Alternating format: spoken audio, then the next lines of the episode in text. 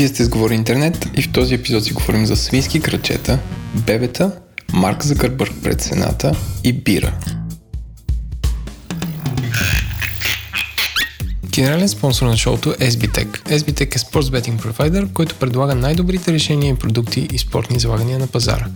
Това, което е интересно тази седмица, е, че от линка, който имаме в шоуто, може да видите за софтуерната академия на SBTech, където ще разберете, че ако имате някакви основни познания по програмиране и се интересувате от нишови продукти и езици, като RabbitMQ, Apache Kafka, React, SignalIR, MongoDB, Elasticsearch, SQL Server, Tuning, Multithreading, може да научите за техните вътрешни системи. Софтуерната академия е платена и се случва от 14 май до 4 юни. Като завършилите и изпълнилите съответна задача, ще получат оферта за работа.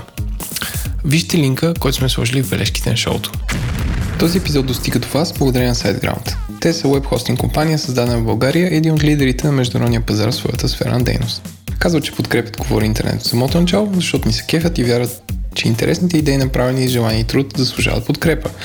В SiteGround работят близо 500 човека в офиси в София, Пловдив, Стара Загора и Мадрид, както и отдалечено в над 10 страни по света. Но винаги търсят позитивни хора, които обичат това, което правят, имат желание да се развиват и се мотивират от нови предизвикателства в IT сферата. Ако това звучи като вас, вижте възможностите за работа на jobs.siteground.bg.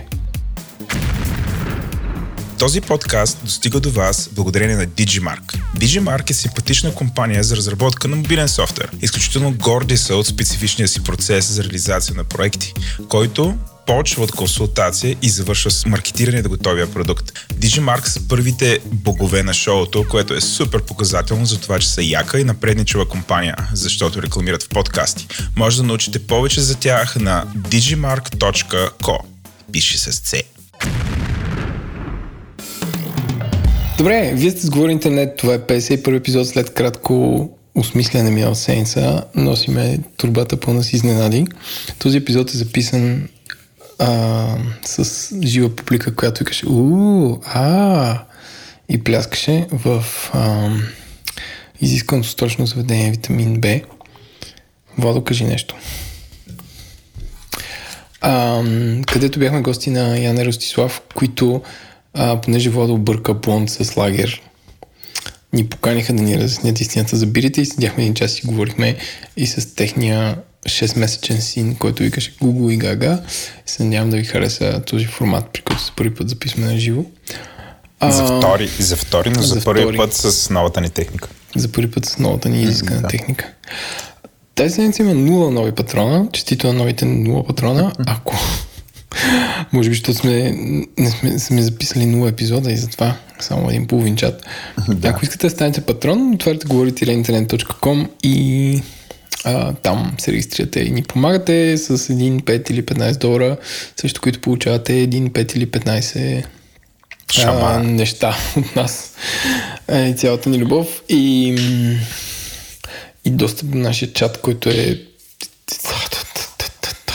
на социална мрежа от себе си. И спикинга в нашия чат, фидбекът по Twitter и по другите канали за кафето беше почти никакъв, освен в чата, където хората си говореха за приставки за кафеварки Мока, които понеже са алуминиеви, не работят за индукционни котлони. Владо, ти навлязал ли си света на индукционните котлони? Кажи си честно. Не. Ние на времето си купихме, така казахме, че искаме най-простата печка.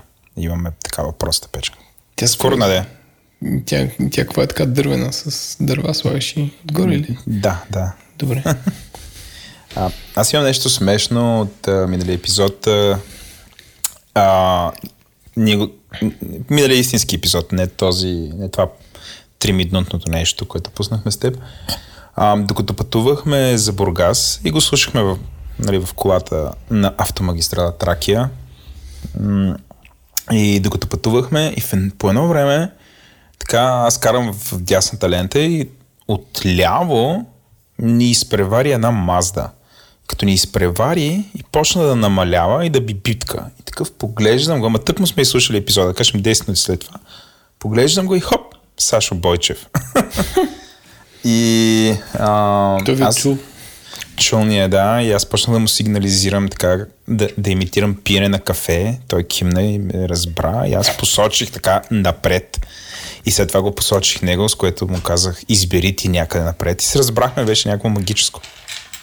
Така както да пихме кафе някъде из... Пак ли котката троши във вас? Не, аз съм този път. Ти си лошото момче. Добре. Да, това е смешната част. Да бе, хора, пишете ни обратна връзка. Още повече, като правим епизод за бъдещите теми, мога да кажете, забравили сте за еди какво си или за еди какво си, ние ни чекаме. Ей, верно, и ще го включим. И ще станете вие продуценти. Така, да, ето, смело. Витамин Б ни написаха и бам. Бам, цял епизод. Цял епизод, да. Да, окей. Мисля, че е време за какво, Владо? Интернет новина на седмицата. Доста новини има. Да, седмица, които са по-скоро някакви развръзки Android новини. Това е като преглеждах моите записки по българските въстания. Айде, почни ти. Не знам, що кажа, че съм много, може би аз не успях да намеря супер много новини. Не, няма супер много, но повечето са някакво продължение на някакви други новини. Някакси, може би най-голямото беше това за Закърбърг и начина, по който, не знам как се казва, той не свидетелства, разговаря с представители на Американския сенат. И то така е разпит, смисъл. То не е... Защото там, ако излезеш, после могат да се съдят. Някаква така история. Mm-hmm. Ами имаше тая номина, аз бях почти сигурен, че ти ще я сложиш, но не си я сложил. За кое? За Зък? За Закърбърг и въобще какво излезе от там. Ами то ти кажа, нищо не излезе. Или той човек много добре подготвен от някакви хора, или то лобизъм в щатите си върши работа. Защото какво се променило? Нищо. Само някакъв филм, че това беше някакъв пиар, акциите скочиха и така нататък. Не мога да го разбера. Може би не сме в тази съдебна система, дето парламента може да държи хора отговорни. Ти си представи, примерно, аз нали си правих някакви паралели от типа на представи си някакъв петъчен контрол, Кирил Домусчиев се явява в парламента и депутати го питат за инвестициите на Отгорец с общински пари. Ама така пасивно-агресивно. Еми не, питат си го и той трябва да отговаря и това се проверява и така нататък, или други крупни бизнесмени да ги питат за какво ли не. Нали, това е от една страна някакво хем отворено правителство, хем от друга страна, нали, показваха кой какво Фейсбук колко са дарявали на републиканските сенатори, на другите там. Което всъщност не е много. Мисля, че 7 милиона са дарили общо, откакто дават, което другите технологични гиганти даряват много, но аз понеже ти не си сложил нищо, много добре съвпада с една от моите новини. Аз съм сложил един линк към колекция от всички нови мемета, които се получиха след разпита на Марк Закърбърг пред Американския сенат. Сега няма да правя тази тъпотия да разказвам мемета в подкаст, но само ще обобщя няколкото най-големи. Първото е дете се бават с Закърбърг, че не е човек и има... Да, ма той наистина, между другото, наистина има супер странна физиономия и не знам беше ли спекъл или какво, обаче гледаше супер странно, особено в началото. Нали, по едно време някакси почна да е човек, но има една камара мемета, в които го сравняват с робот от вида на пий вода, преструвай се, че си робот, е такъв тип неща. И другите мемета са, че прилича на Дейта от Star Trek. Самолет няма такъв цвят. И има една камара мемета за неадекватните американски сенатори, които задават супер странни тъпи въпроси. Общо взето има 4 сенатора, които задаваха абсолютно неадекватни въпроси. Аз гледах от коя партия са 3 републиканци, 1 демократ. Включая имаше един, който пита един вид: ако Фейсбук не чарджва за услугата, която предоставя, то как всъщност се издържа? Един вид, нали, се опитваше да каже, че един вид продава информацията. И нали, онзи му отговори с: пускаме реклами. Той каза: разбирам. И аз го гледах така и не можех да повярвам, че това се случва. Не знам, ти гледа ли го? Аз пробвам да го гледам и отделих така около половин час гледах. Аз половин час гледах. Не съм гледал. Половин час гледах и... Абе, да знам. дойде ми твърде много след това половин час. Очаквах да е по-брутално.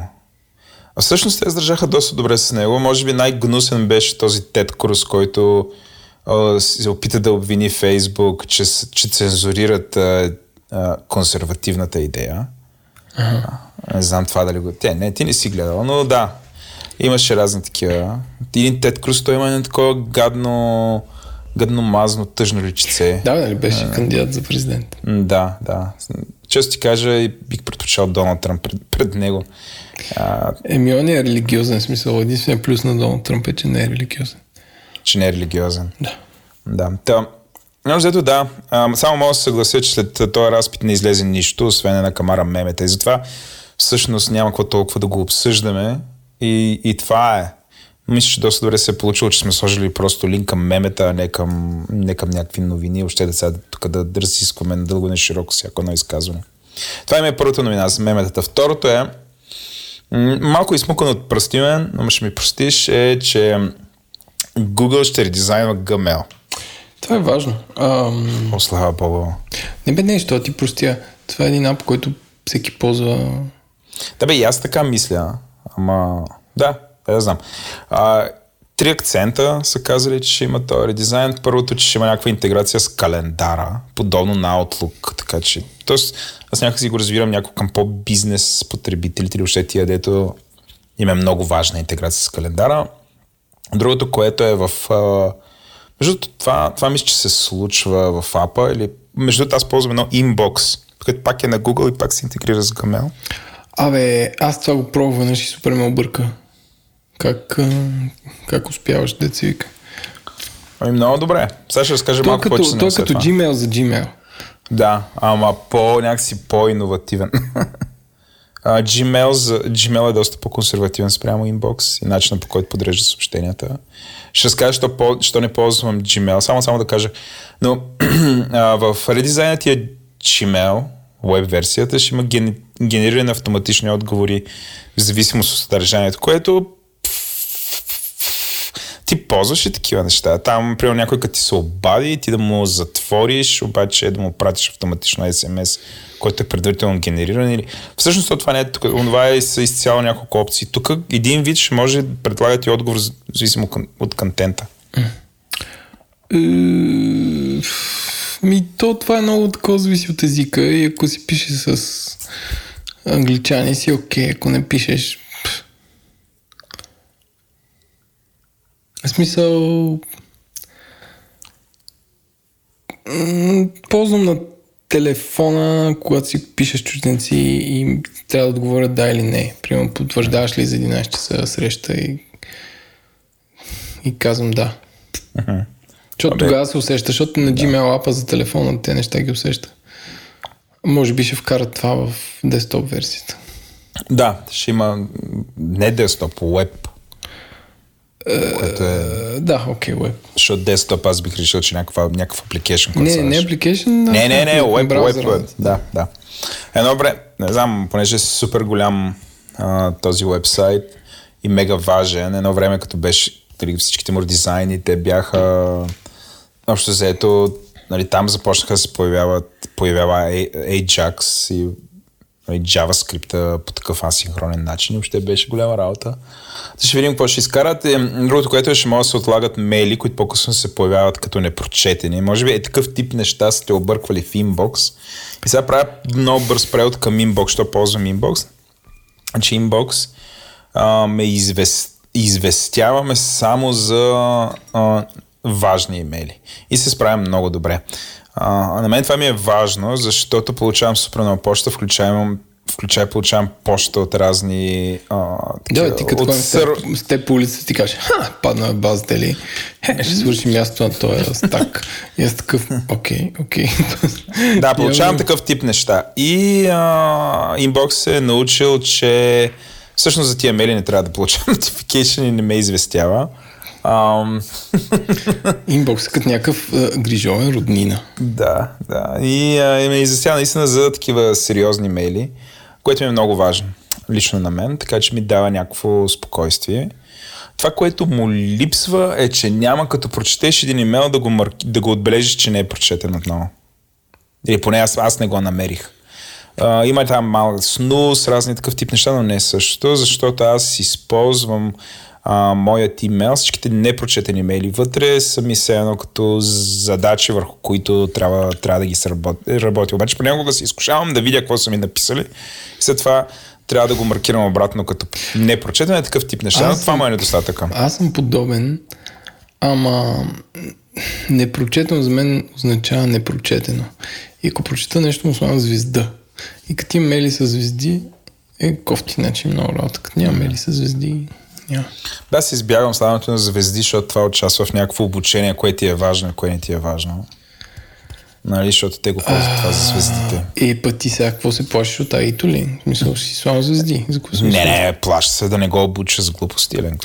Не, защото примерно, вместо ги славам по някакви папки лайна, нещо като примерно те мейли, които са свързани с някаква финансова информация, плати фактура или издай фактура, ги маркирам с зелени звезди и другите ги маркирам с жълти звезди, които са за нещо завършене. А с сини звезди маркирам такива, да трябва да се свършат, ама не днес. Не знам, това за мен работи. Но то всеки човек трябва да си открие какво е. Да. Какво му е. Да, но бидейки толкова важно. Добре, окей. Значи това е моята новина на седмицата. Сложих е, защото супер много хора работят през Gmail и ще ме е важно. Аз гледах някакви скриншоти и новия Gmail е long overdue този редизайн, според мен, защото това много се задържа. И ще има такива леко андроидски неща, в смисъл такъв слой с сенки за нов мейл. Единствено, което се надявам да оправят е тази тъпотия, като цъгнеш нов мейл, ти седи в долния десен ъгъл, като някакъв такъв флап. И това те разсейва супер много, пък като ти изкочи някакъв нов мейл и се чуеш сега да довърша ли този мейл, да го прати или да прочита толкова ми е писал.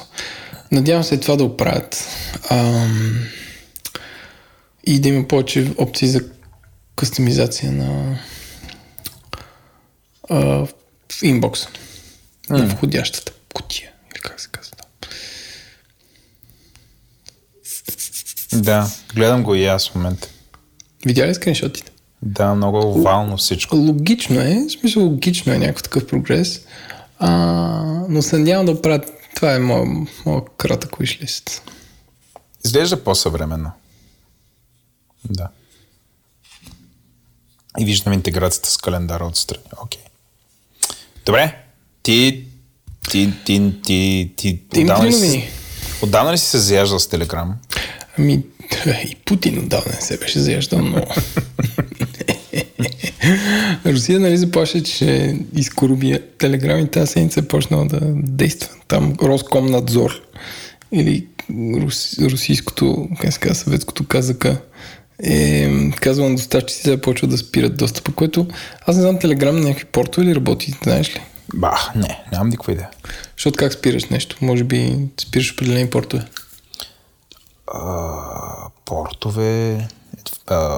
Сървърите имат портове.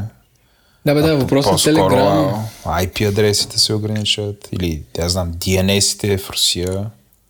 Ако контролираш интернет доставчиците, не знам, най-вероятно IP адрес. Не, защото в новината от TechCrunch много не разбрах, ама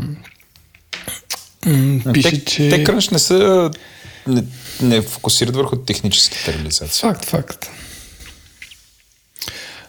Те ги хващат за това, че не разбира се тероризъм и порнография от тая нелегалната и... Но това човек Дуров се държи добре, като там твитва, че... Чакай, той. Ти купи ли си ICO, питаха в чата. Не. Айде, купи някакви пари, дай имам човек. Сега ще са ефтини. Ама тръгна ли това? Аз малко живея в такова, в моя си бъбъл. И още не съм сигурен дали е тръгнало. Жут, чай, какво става с цената на биткоина? Какво може да става? 30 000 долара. Да. Bitcoin price 12 671. Продължава да е мечо. Bearish, да, пада. Така да е, интересно ми е как ще се развие това нещо. Това казвам, че тази новина е продължение на друга новина, защото те се заканиха, че ще ги хакнат. аха, и сега ги тормозят.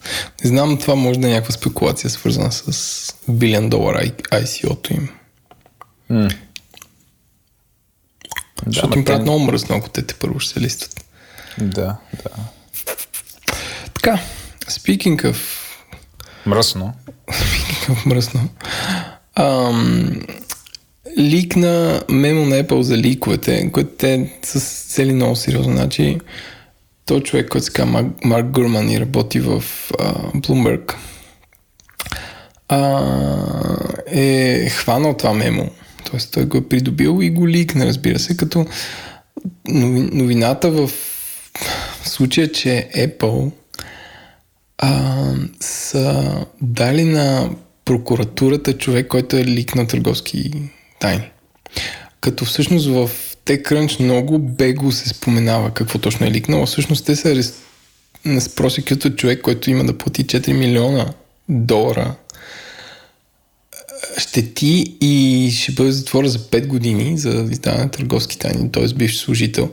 Тоест, че Apple, освен че до сега са уволнявали такива хора, сега вече ги съдят. И че супер много затягат какво-що. Явно им е писнало такива работи.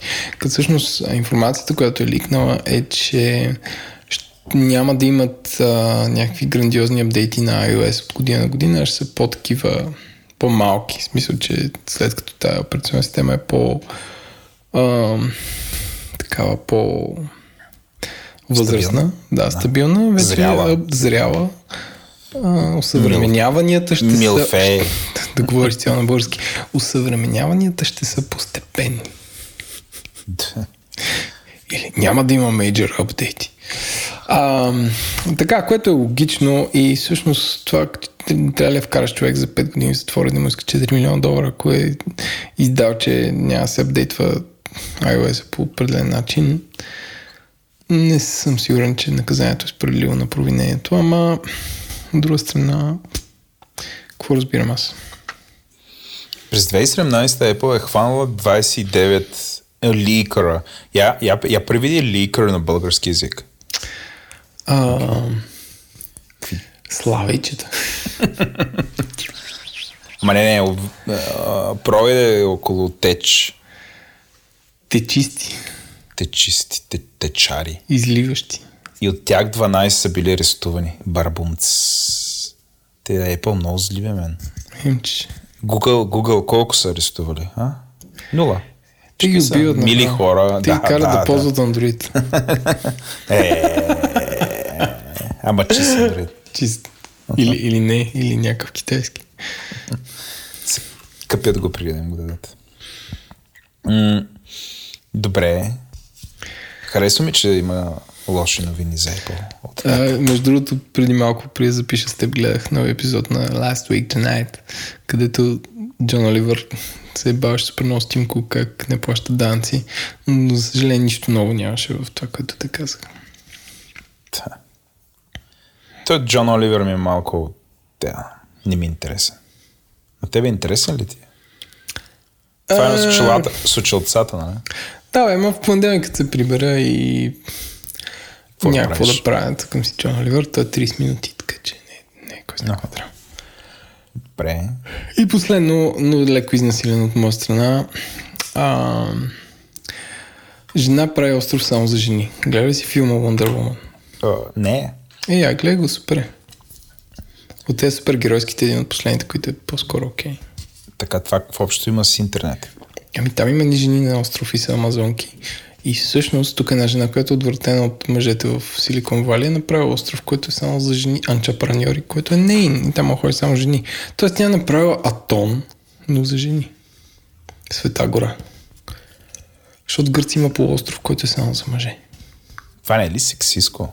Кое? Да направиш такъв остров. Не знам, може би е, ама е частна собственост. Ти какво искаш да няма частна собственост ли? Не, аз съм. Но се казва Super She. She се е Super She. Супер ши. Това е водо, все едно ти си купуваш едно село. Така. И кажеш, тук ще влизат само IT-та. Не, тук ще влизат само мъже, защото съм отвратен от жените. Не знам. Еми ако е частна собственост, това конституцията ти го позволя. Добре, да, една компания, нали, е частна собственост също. Примерно каже, абе тук на петия етаж ще работят само мъже, пък на шестия само жени. Това не ли? Тя знам. Как да е, кафе е сантимента в тази статия? Сантимента е weird, според мен. Не е позитивен или негативен, защото те не могат да кажат това е лошо или това е сексистко, защото са политически коректни, все пак новината от CNBC. Да. Не знам, на мен това ми... Как ти да е? Тъпо, нали? Да, ако има и остров само за мъже, пак ще ми се претъпо. Или ще е остров само за рекой си. Полуостров само за мъже има. Наблизо е. Но това е, виж, това е в бавна новинарска седмица. Това е положението. Експлейнерът на Бойчев. Здравейте с експлейнера на Бойчев и Николай. Здравейте и от мене. Много се радваме отново да се чуем с вас. Този път всичко е на живо. Няма 6-5, няма да се подготвяме. Единственото, което знаем със сигурност е темата, която ни вълнува. А тя е... индукционните котлони. Аз всъщност се замислих нещо, Николай. Ти всъщност имаше индукционен котлон. Не знам дали успя да го продадеш от Lidl. Едно много готино такова. Ами, според мен грешиш никога. Всъщност, как ме хвана тук неподготвен? Да, лампата ми е индукционен котлон. Асла? Точно така. Само дето не загрява. Не загря, обаче да. Действа на същия принцип. Това беше от рубриката "Знаете ли, че шегичките на Бойчев понякога са трудни за хващане." Не се тревожи, Николай. И да. Мен ми е трудно в момента да осъзная какво ти казах. Но важното е, че успя да я продадеш, това ми е по-интересно. Не, използвам си я весело и щастливо. Не, използвам си я. Супер щастлив съм с нея, да. Страхотно. Така че в моя дом е влезнала индукцията. Но да, всъщност ти си започваш индукцията. Аз в този момент разподеля, че в моя дом няма индукция. Аз продължавам да съм на намотки и редета. Клет Бойчев. Индукционните котлони, скъпи граждани, слушатели и фенове на най-великия подкаст в България, са иновация от Шварцкопф. Категорична. Защото, ако правилно се ориентирам, те се опитват да постигнат най-доброто от два свята. Опитват се да комбинират предимствата на електрическата печка с бързината и ефективността на газовата печка чрез директно нагряване на сада вместо чрез нагряване, което... Тоест, не, директното нагряване на сада, което всъщност готви храната, вместо чрез нагряване на площта на котлона, през което всъщност да се търпат големи загуби, за да се постигне ефекта на температурата в един по-късен етап. Правилно ли го обясних? Мисля, че да, аз поне те разбрах. Не, успях да те разбера. Аз имам доста въпроси. Да почвам ли? Да, давай. Какви са плюсовете според теб? Според мен плюсовете са 3. Според мен основният плюс, и това работи в Клета майка България най-много, е, че е много добре за децата. Защото децата не могат да се опарят, тъй като индукционна котлон на практика е, как да кажа, той е като високо прецизна американска ракета по сирийска цел. Няма разхищение на енергия наляво и надясно, не се нагрява голяма по площ част от кухинския плот, в плота на печката. И всъщност малки дечица, които играят в кухнята и се опитват да се спънат в бокуците от кофата за бокук, не могат да се подпрат на горещите на печка и да се изгорят. Това е най-големия плюс. Супер! Друг плюс е, че всъщност всичко става доста бързо, защото е високо ефективна технология. И третия плюс е, че не залепва храна. Тоест, аз като си правя болонезето, най-много мраза от това, че като трябва да ми подскача доматеното сосче по плота и после като загори, после трябва да го търкам, защото нали, не ми се занимава веднага да го избърша. А пък при индукционните плоскости почистването и е доста по-лесно, тъй като нищо не загаря. Което поне според мен е супер екстра. Като цяло това с незалепването храната може би нещо прекрасно, защото наистина почистването след, ако използваш керамичен плот, а и метална плоча, всяка изкипяла храна е след това един истински кошмар. Минуси? Аз виждам един фундаментален минус и то е, че всъщност е супер скъпо. Колко по-скъпо от керамична плоча или от метална плоча? По две. Вау. Ако една стандартна конвенционална керамична печка струва, да кажем, между 5 и 700 лева, една печка с индукционен плот започва на 1100. Да, разликата е сериозна. И всъщност, по принцип, нали, може да го приемем като инвестиция, нали, в бъдещето, в добруването на домакинството, в това да ти е по-приятно, обаче като го сметнеш при сегашната цена на тока от 14 стотинки на киловатт час, общо около 40 години. 6, защото математиката, как я смятам, прието е индустриалния стандарт, приема, че индукционните котлони са с 18% по-ефективни от керамичните. Тоест, добре. Ефективни, колко са ефективни, 18% по-ефективни. И го сметнах го при тази формула, че ако приемем, че, нали, се използва среднодневно на годишна база 2 часа на ден фурната у дома, не фурната, котлона, защото фурната не е индукционна. Да. И се използва 2 часа на ден и е високомодерна А-клас, т.е. грубо харчи по около киловатт час енергия на час, т.е. 1:1,7. Така го смятам, да е по-лесно. Нали, при нормална печка на година ще изхарча 730 киловатт часа за ток. А при индукционната ще изхарча 18% по-малко, а именно, това съм освен с калкулатор, не мисля, че съм толкова умен, 599 киловатт часа, което в пари е 102 лева срещу 84 лева. Добре, което, в същия момент, това не е ли функция от това колко често го използваш? Функция, разбира се. Но аз просто взех, за да мога да си направя математиката, взех някакъв стандартен сценарий.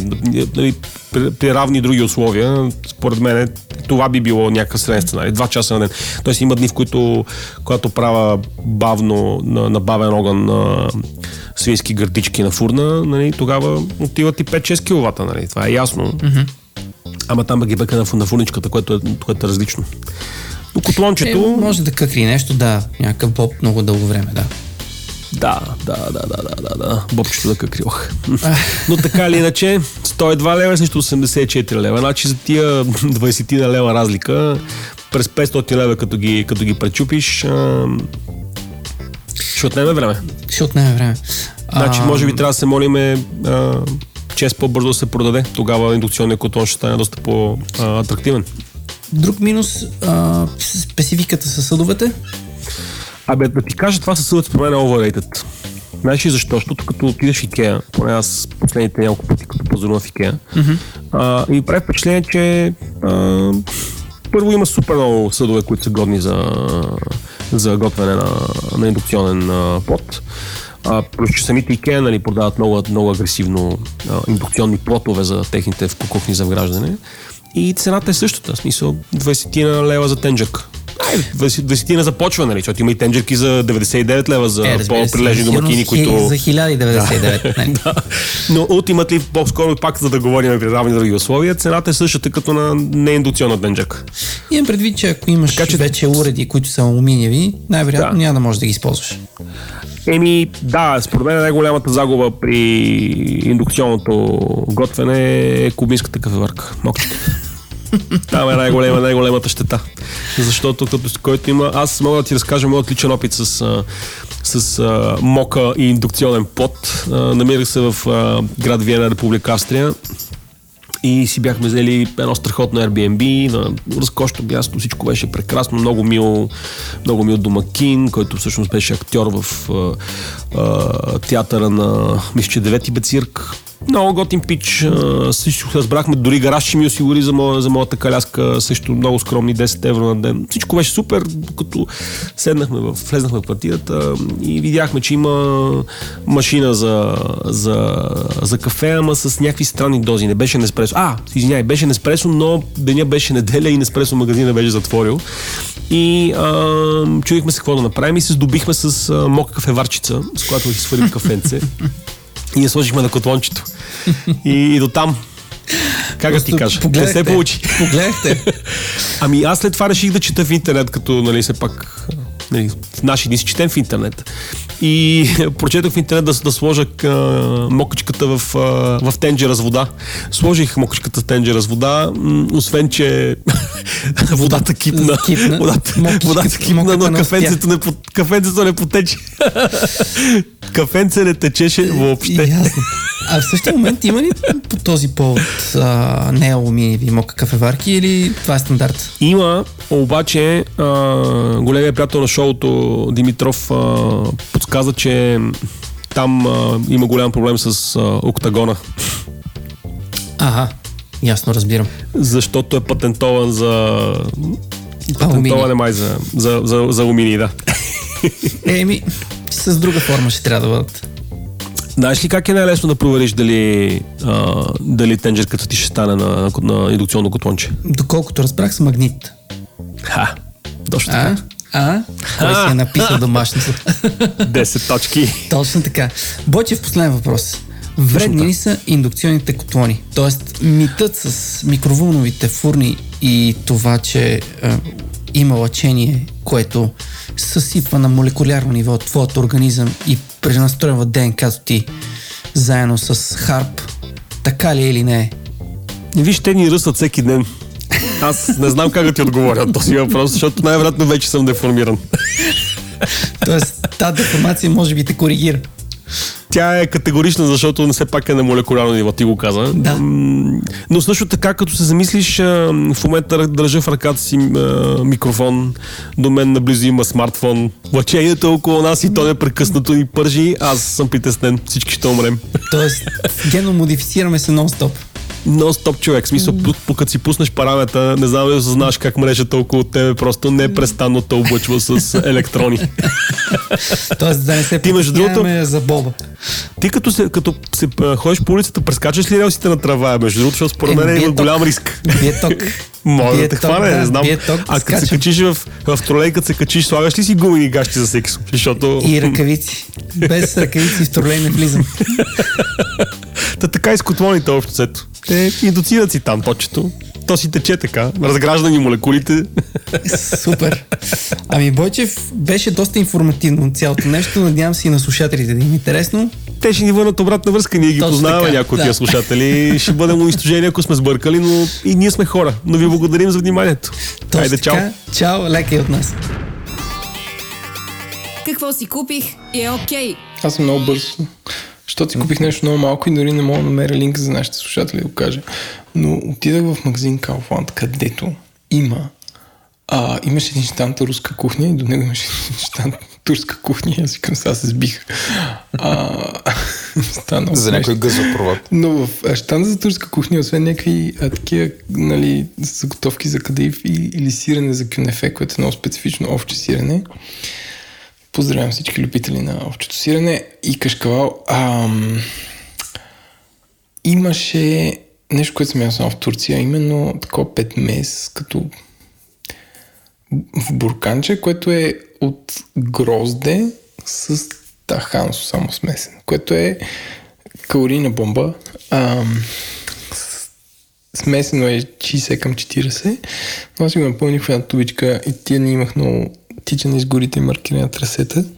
И като хапнеш само една лъжичка от това нещо и ти се отяжда и ти става много приятно. И е супер яко. В мен като кажеш, че тичаш с горите и маркираш трасета и се те представям да ги препикаваш. Не знам, просто така ми идва отвътре. То е нещо такова, само че с спрей. Какво значи, че маркираш трасета? И в неделя имаме състезание Панчарево и 42 км е цялото трасе маратон. И сме се разделили на две групи юнаци. И ходим. И са ни братви и махаме там, където има, защото хората тичат с много скъпи якета. Има ни драки и ги махаме, защото те са обрасли тази зима. Има някакви клони, които са паднали, защото е валял супер много сняг и така. Той, прочиствате трасето. Да, и го маркираме с един спрей. Тук така смисъл, защото като бягаш да не се чуеш на къде ходиш. Нали не едно ваше състезание на от състезателките се беше объркала и беше стигнала почти до магистралата. Да, ама надявам се не се случи пак, защото това е... Да, защото не сте, явно тогава не сте си били свършили работата да маркирате трасето като хората. Ей, Владо, нали знаеш, че винаги има някой не разбрал? Да, фанас. И какво си купил там? Петмеза. Ама какво е петмез? Е като гъста паста. Нещо като само в тахан, ама прести ако сложиш сладко вътре. Става бомба. Тоест някаква такава захарна... Захар и мазнина, защото само вие тахан е само мазнини. Аха. Най-доброто от два свята. И кои зеле това е изстрелякът нинджа. Няма диета, която да казва eat this. Това е... Като отвориш и ни лампи. Известяват всички диетолози. Нищо не си купил. Купил си петмес. Купих си петмес. Това е просто... Така се развълнува, че се трошиш там. Тървах си, да. Да. Добре. Аз повече си купувах. Аз продължавам да купувам неща от AliExpress. Някои от тях са... Понякога имат такива доста добри попадения, като първото нещо, което е магнитен кабел за зарядно от VoxLink. За какъв проблем решава това? Сега ти знаеш, че твоят телефон и моят телефон, бидейки левски ЦСКА, не може да се зарежда с един същи кабел. Нали? Кой? Да, не могат, да. Да, ако искам да заредя твоя телефон и да заредя моя телефон, няма да мога с един и същи кабел. Защото дупетата на телефоните са различни. Мисля, входа за зарядното е различен, нали така? Да. Така. Този кабел, в смисъл магнитния кабел, решава това. Сега, какво представлява той, за да разберете? Значи, представете си, всеки кабел, който купите, идва с кабел и универсален да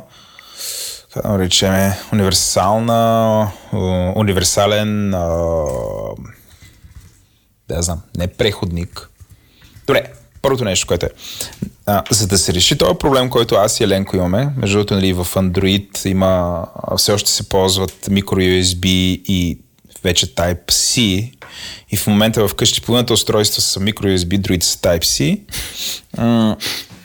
Кой се смееш, вие имахте такъв проблем? Смисъл... Освен микрофонът ти, който е Type-A. Да, микрофонът той е съвсем... Не е микрофон. Сега да се върнем страна обратно. Значи, VoxLink продават една джаджа, която я вкарваш... Тя, такова едно като едно малко преходниче, което се вкарва отзад... Тоест, вкарва се във всяко едно от тия устройства. И има преходниче, което е за microUSB, преходниче за Type-C, както и за вашето, как се казва?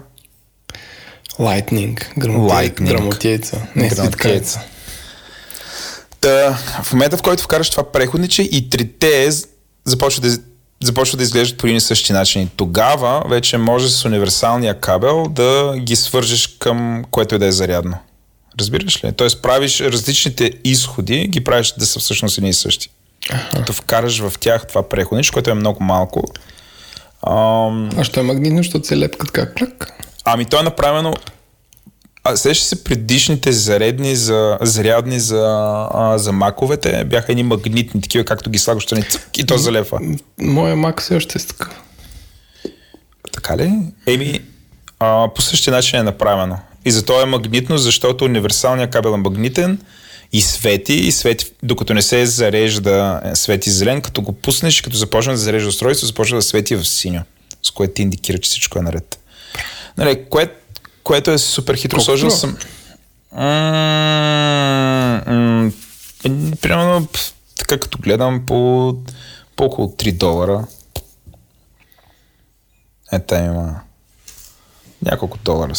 Супер смешно е. Сложил съм линк към AliExpress. Значи основната полза, че унифицира всички зарядни, обаче има два недостатъка. От сега и казвам. Значи първото е, вади се лесно. Това детето го откри, защото детето иска примерно да си зарежда таблета, докато играе с него. И понеже това магнитното е... Нали, магнитно и не е нещо, което вкарваш да влезе вътре в самото устройство, и така като го буташ, то се вади. както на времето се вадеха, явно и на твоя лаптоп продължава да се вади и зарядно. Което пък според мен е фичър, защото ако го дръпнеш рязко... Но лаптоп е фичър, бе. Той тук е фичър, явно. Но детето не се изкефи на това, затова си пак съм го казал, че лесно се вади при, нали, ако го дръпнеш. И другото, което е, сега това е може би по-големия проблем, или може и аз да съм глупав, скоростите на зареждане не са оптималните. Например, моят телефон има супер фаст чарджинг, с този кабел е просто фаст. Какво значи супер фаст? От 0 до 100 колко ги прави? С доста бързо. Е, колко? 40 минути? Абе, не, то е различно като процент зареждане, но мисля, че е примерно за 10 минути на... Сега не мога да ти кажа... Бързо е, пише супер чарджинг и нещо от сорта. Хайде сега, нали си мерим тук телефоните от една година. Еми, трябва да ресърчна, чакай. Нямаш ли спомен последния път?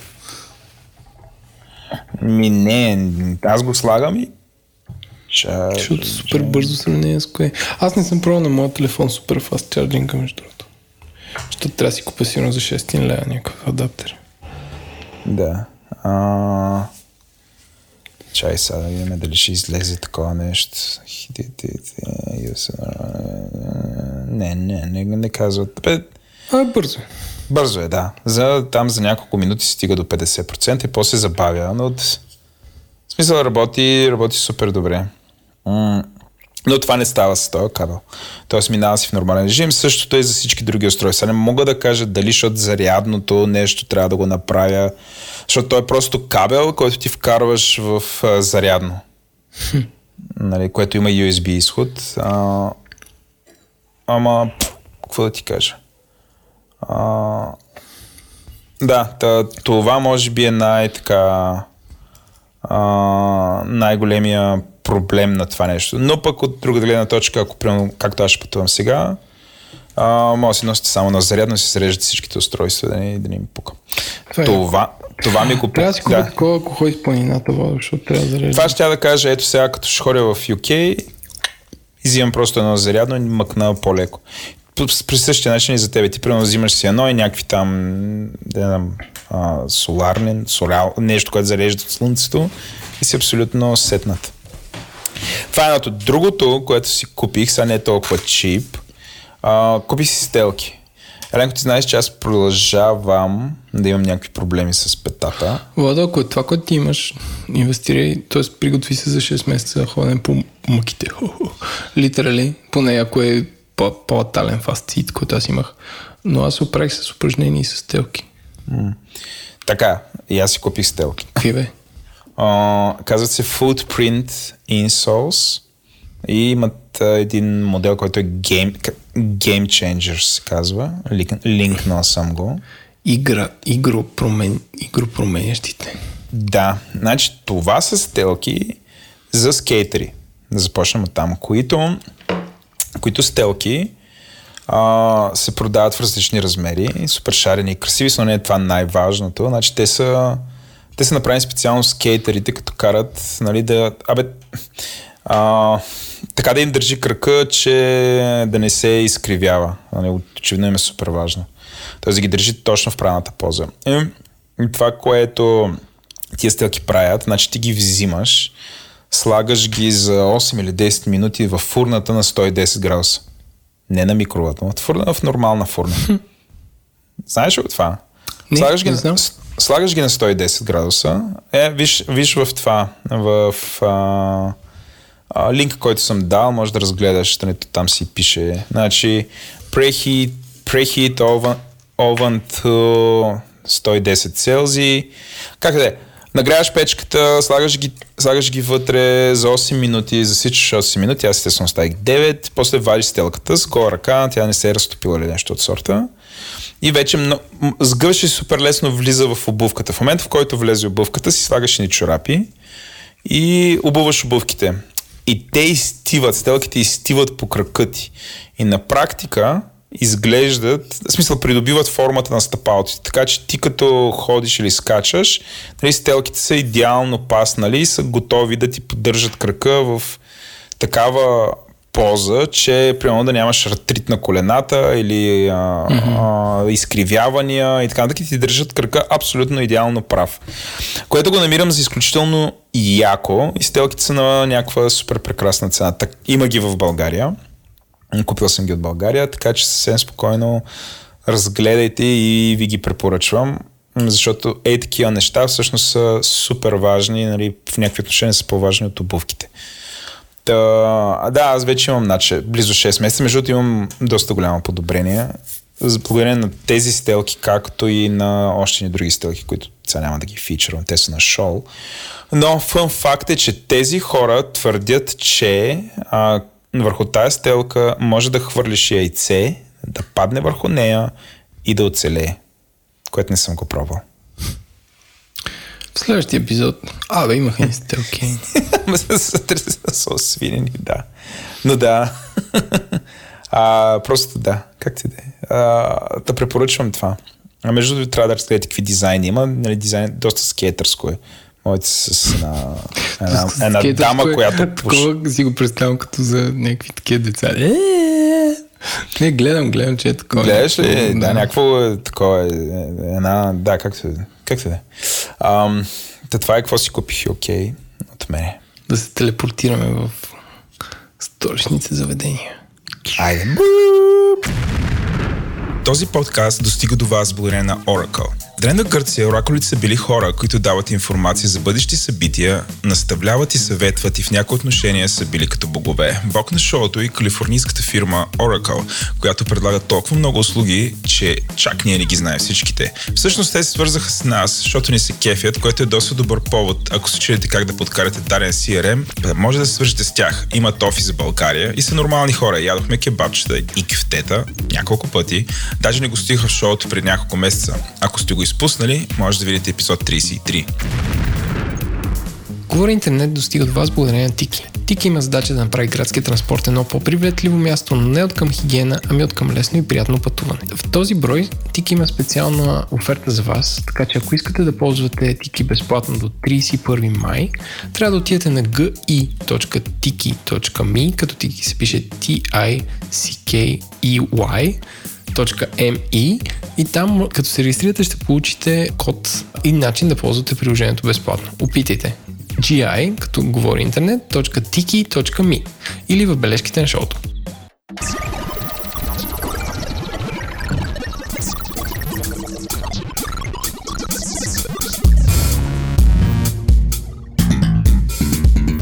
Здравейте, вече сме втората част на шоуто говори интернет. Този път записваме на живо и в бар. Бар Витамин Б. Сега, защо се случва това? В миналия или по-миналия епизод, защото миналия беше да обясним какви са бъдещите ни творчески планове. В по-миналия епизод аз казах, че съм бил в Витамин Б и съм казал, че искам да пия блонд и нещо... Стана жертва, да. И това, което се случи е, че всъщност няколко часа по-късно получихме супер мило писмо от Витамин Б, по-скоро от Яна, която ни каза, че винаги сме добре дошли, да си поговорим, да ни разкажат повече за бирите, че въобще супер много съжалява, че са остали такова впечатление в мен. И всъщност сме тук, ние сме в Витамин Б, аз съм Владо, с мен е Еленко. Аз съм човека стойка за микрофон, защото в момента държа един рекордер. Да, сигурно звучи някакси отзад. Да, с нас са Яна и Ростислав. И бебето добри. Кажи нещо. И имаме жива публика Рая. Рая, кажи нещо. Ето, айде влезе в подкаст. Добре. Ако искате първо да започнем да ни разкажете за Витамин Б, защо го направихте този бар? Няма барове в София ли? Има, но той реално е строго профилиран бар, нали, и обществото само с крафт бира се занимаваме с много малък процент от другите неща. Той всъщност си беше естествено продължение на моя магазин 100 бири. Ти имаш магазин 100 бири? Да, всъщност, нали, с това започнах доста преди бара, още преди почти 5 години. Малко много започнах се увеличават хората, които идват на място, пият бира. Имаше столчета, после прибрах столчета, понеже стана вече като някакъв квартален локал. И общо взето интерес, нали, който беше вече провокиран, аудиторията създадената, предпоставиха продължението в случая бар, който беше на друга локация, после го затворихме за кратко и вече е тук. Супер. Ами добре, сега ние какво сме направили, може би трябва да опиша тук. Нали, първо записваме на живо, което се случва за втори път в този подкаст, потом има 51 епизода. Може да си представите колко абсолютно не знаем какво правим. Тоест, то всичко е записано. Да, на живо, но не сме на едно и същото място. Да, не е on location. Не е on location. Намираме се в Витамин Б, който се намира на кой адрес?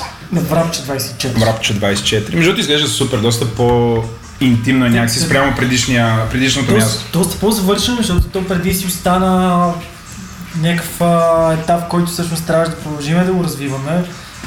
Бързахме да отворихме и си остана така, както в повечето случаи нещо, като мисли човек да прави и си остава така в бъдещето. Да беше много на завършено, това път го направихме както трябва.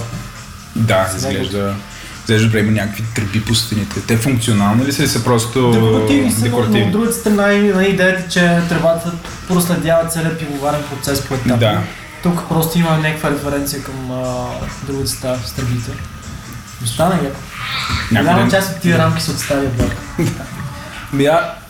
Там беше така малко пусто и не беше толкова интимно. Беше по-голямо помещението и по-малко декорирано, защото време не изглеждаше супер голко. Добре, сега това, което имаме пред нас е, аз виждам, че имаме 3 чаши, които приличат на чаши за коняк, за дегустация на коняк. Или бял вино. Те са дегустационни чаши просто. И това, което се случи, вие сте ни избрали по 3 бири, 4 бири, 5 бири. Докато ги науча. Докато не падам в бара. Добре. Ще ги пробвам и дори Еленко. Също така има и 2 кубички с саламчета, които аз ги ям, за да не се напия. Той вече пие, Еленко. Защо? Еленко пие и прави подкасти. Това никога не се е случило, нали, Еленко? Не. Това е за първи път в България. Та има 3 чаши. Първо, защо в такава чаша? Първо, какво ни сипа? Първо, ние също си говорихме с Яна вчера и решихме няколко различни като стилове, като пивоварни, като държавна происход. Нали, възможно най-широк обхват с няколко бири. Също време да са, нали, интересни, да не са някакви скучни бири или такива, които да са лесно достъпни. Да. Хем да са редки, хем дали да като разнообразие на... Не една загорка. Какво има на обикновените бири? И ви имате ли коя е на обикновената бира? Нищо не има на обикновените бири, просто това е разликата. Нали, както примерно има пица с крем вирши на конвейер, която някои хора харесват. Има и супер яка италианска пица, така има и бира на конвейер, която се прави за супер кратки срокове и с доста по, да кажем, ограничени вкусове и аромати. Има бира, която се прави с изключително внимание към детайла, нали, с качествени суровини, нали, както примерно ще ти направят пица, ако отидеш при някой готин на ресторан, някой готин ресторан. Да. Не, мисля в Италия в някаква готина пицария, в Неапол, примерно, ще си направят някаква готина пица. И вкусна си. Рожденото място на пицата. Това не значи, че пицата с крем вирши е буклук. Да. Някои хора си я харесват. Абе, генерално аз бих казал, че не има нещо на масовите бири. Защото хмела е много скъпо, суровина, истинския хмел. Да, има царевица в тях. Лагер бирата, смоти на лагер, той идва от най-виското на лагер отлежава. Да. Той с лагер бирата трябва да се отлежава поне 30 дни, за да излезе, всъщност дори повече, да излезе готов продукт. Събестойността на това, което в момента на българския пазар няма как да бъде направено по правилен начин лагер бирата, защото това всичко е стрес, отлежаването, времето. Няма страшно. Има много телефони. Има телефони, бебета, в бар сме, има музика. С техника, сега малко ще му спра звуката. Идеята е, че това няма как да бъде истинска бира и много от суровините идват на прахчета, слагат се ензими за... Тоест някаква химия това. До голяма степен, аз съм говорил с хора от голяма българска пивоварна, няма да казвам за да правя лоша реклама, но те казаха, клиентите търсят евтин продукт и ние предлагаме това, ние правим бира. В такъв съвсем личен разговор, нали, не нещо официално, които не биха казали. Добре. Окей, да се върнем. Да. Какъв е пътя към крафта, смисъл образование на клиентите и те да искат по-скъп продукт? Или как? Ами то генерално... Защото много кокошки деца, ако има само един продукт, само той ще се отбива. Принцип, нали... Възпитание на вкус. Основният проблем при нас е, че стандартът е нисък и за съжаление това не предразполага хората да търсят крафт бира въобще и то качествени продукти, не само бира. И то вижда всичко. И съответно малкото, които имат афинитет към нещо по-качествено и търсят да консумират в неща, които поне с ясен произход. По един или друг начин стигат и до това. Нали, съответно, вече то си е... Най-лесният вариант е хората, които пътуват чужбина. Там е толкова развито, че повечето пътуват, връщат се, видяли се и питат, търсят тук. А как се формира цената на бирата? Аз това си мисля да ви... Ако си представите като цената на тока, където 30% е суровина, 30% е поддръжка на мрежата. 90% е маркетинг. Да, нали, какъв процент е маркетинг при бирите, защото има бири, дето не харчат много маркетинг. Тоест, кое нали, за да България бирите, те масовите, да речем, харчат много за маркетинг, но не наблягат на суровина, нали, примерно, аз си мислех, че ако аз имам такъв разсъждение, че ако те инвестират в суровина повече, ще има по-голям успех, защото се търси повече. Но принципно една бира как се сформира цената и кое определя най-вече цената? Със сигурност за готините бири най-вече суровината. А времето за отлежаване? Или те различните стилове имат различно време за производство? Тук цяло еловете имат някакво, да кажем, сходно време за отлежаване. Оттам нататък, естествено, барове, бири, така наречени, които отлежават вече от примерно от уиски най-често, от бърбан се ползва. Всякакъв тип алкохол може да се случи това нещо и това много дига цената, защото това вече съвсем друга сърбина се учи бъчвите, искат да се изключи. Това е най-младият участник на подкаста. Който пие мляко, да кажа, за да река. Дава ли се да опитва бира? Промо да, Биберон, с много пътвали. Беше в пивоварна Ромбус Пазарджик, съвета. По-стартива в Естония, друга пиловарна и на Бира Фест май месец. Буквално след 2 седмици. Да, като цяло е доста в нещата. Добре. Със сигурност суровината е основното нещо. Винаги бирите с много... Най-готините хмало в момента са американски, новозеландски, австралийски бири, които имат голямо количество от тези хмалове. Със силния цитрусов наситен аромат. Съответно са доста по-скъпи. Що кажеш в момента? Защото там в момента са по-добри или в Европа няма такъв хмел? Пак е някакъв тренд, нали, както насякъде другаде. Същевременно в Европа по-скоро традиционните хмалове са така наречените благородни, които малко или много са по... не толкова наситени аромати, малко по-задържани, не изпъкват по този начин. Няма тази свежест, който един IPA, нали, IPA най-готино се прави в момента, както го познаваме по този начин с въпросното хмело. Добре, тук понеже започнахме да използваме понятия като IPA, аз предлагам да започнем. Значи хора ще правим експлейнер също така, т.е. да обясниме видовете бира. Да, каквото трябва ще уточняваме с малко. Да, не, всичко е наред споко. Добре, вие сте сипали... Ние сме сипали на вас. Да, на нас, но... Всъщност това е един PLL, което е буквално светъл ел. Така, какво е ел? Ел е... кажем, най-популярният тип бирата от ферментация.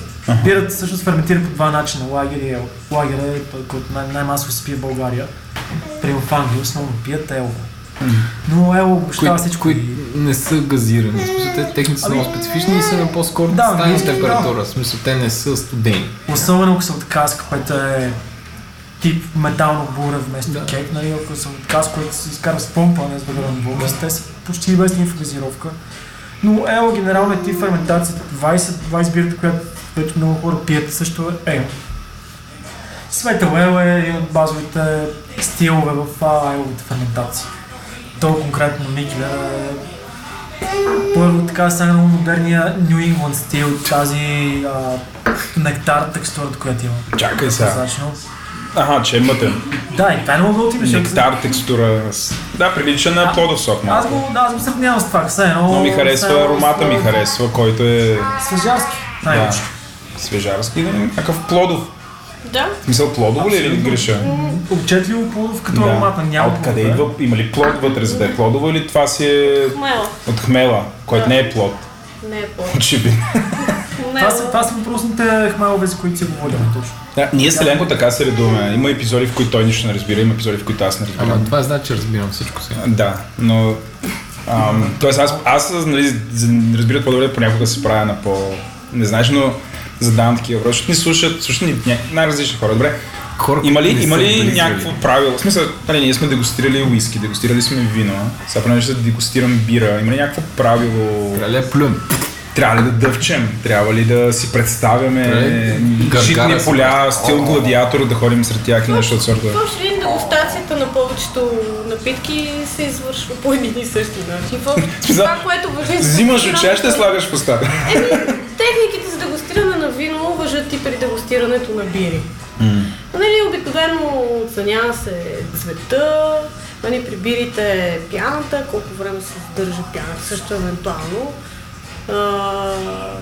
Нали след това аромата и впоследствие вкуса.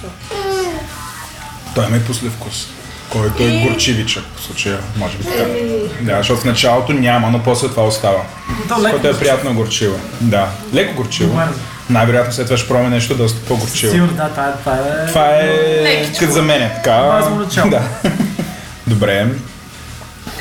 Но е много свежа такава, супер приятна, леко плоза. Защо този вид бира не е популярен в България? Защо пием лагър, а не пиеме пелея? Има ли някакви исторически, защото германци са по-наблизо или чехите? Всъщност чехите правят първите пивоварни в България и оттам идват популярните за Чехия лагерни видове бира.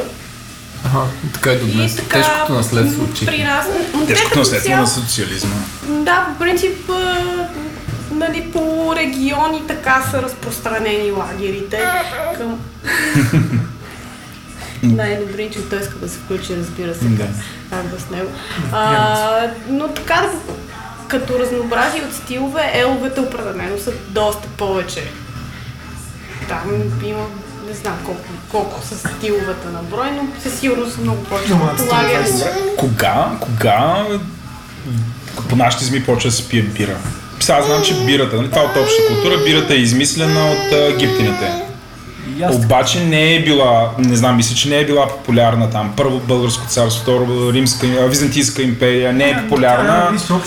То тогава няма нищо общо като бирата с сега, нали, да не говорим, че хмела започва да се добавя много по-късно и това е съставката, която е... Сприли някакъв бъркоч, който не е бирата, която е в момента. Не, да, най-просто... Според някаква полуферментация се прави. Имам идея за загорка да направят египетско.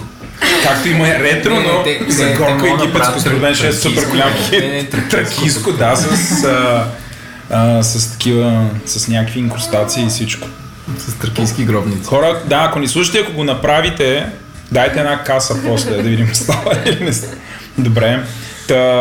Кога реално почва да се пибири и що... За горка много ретро. Да, супер ретро. Антично. Окей, римско.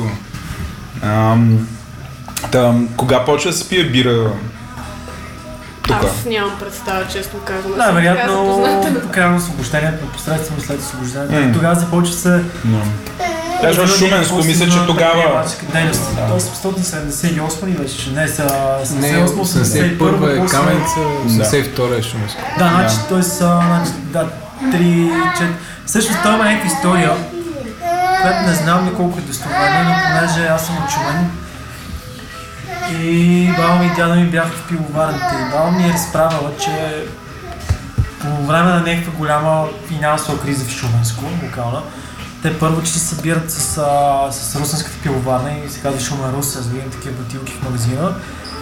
И също горе-долу по това време пък Каменци им плащат, само Шуменско се напише една година по-късно за съответно Каменци най-старата бира в България. Да. Което, нали, не знам до колко вярно, пък е интересна история. Интриги като футболни отбори, ама се сбира. Да, между другото се замисля, много логично първите бири да се появят в тия два района, защото там това са супер богати производители на всякакви видове зърна. Да, тоест има ресурси, ресурсите са ефтини, а някакси логично да се появи в Шумен. И в Пловдив. Това е прекрасен развит град.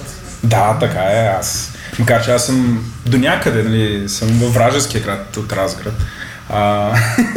Непосредствена близост пак. Вашата джимия е по-голяма. Нашата джимия. Да, не е голяма на Балканица. Знам, извинявай. Да, така е. Айде сега.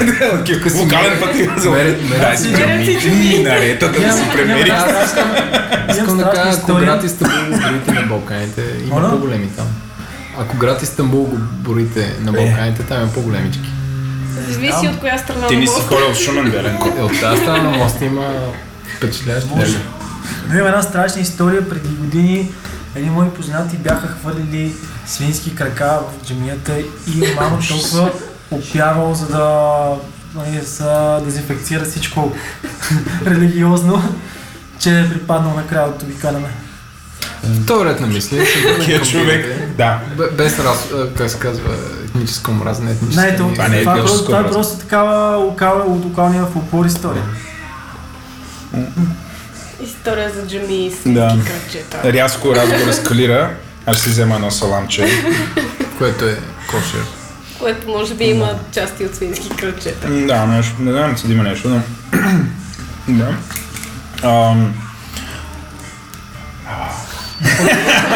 Съжаление, сега вече няма нищо общо производство на бира с това, което има в Шумен. Да, аз знам, че голяма част от това, което се произвежда в Шумен, сега Карлсбърг са там, те го правят в Сърбия. Кеновете се правят в Сърбия, Шумен. Ами да, и то аз дори като съм минавал покрай пивоварната, като си спомням преди как ми лежиш и са в момента, нямам нищо общо сега. Общо взето логистична база. Химически процес просто. Което е тъжно. Също това не знам дали е в така точно в сега в момента това, което си говорим, обаче има един светец католически, който е пивовар, не си спомням как се казваше. Тия католици са доста хитри. Защото всъщност той неговото име е.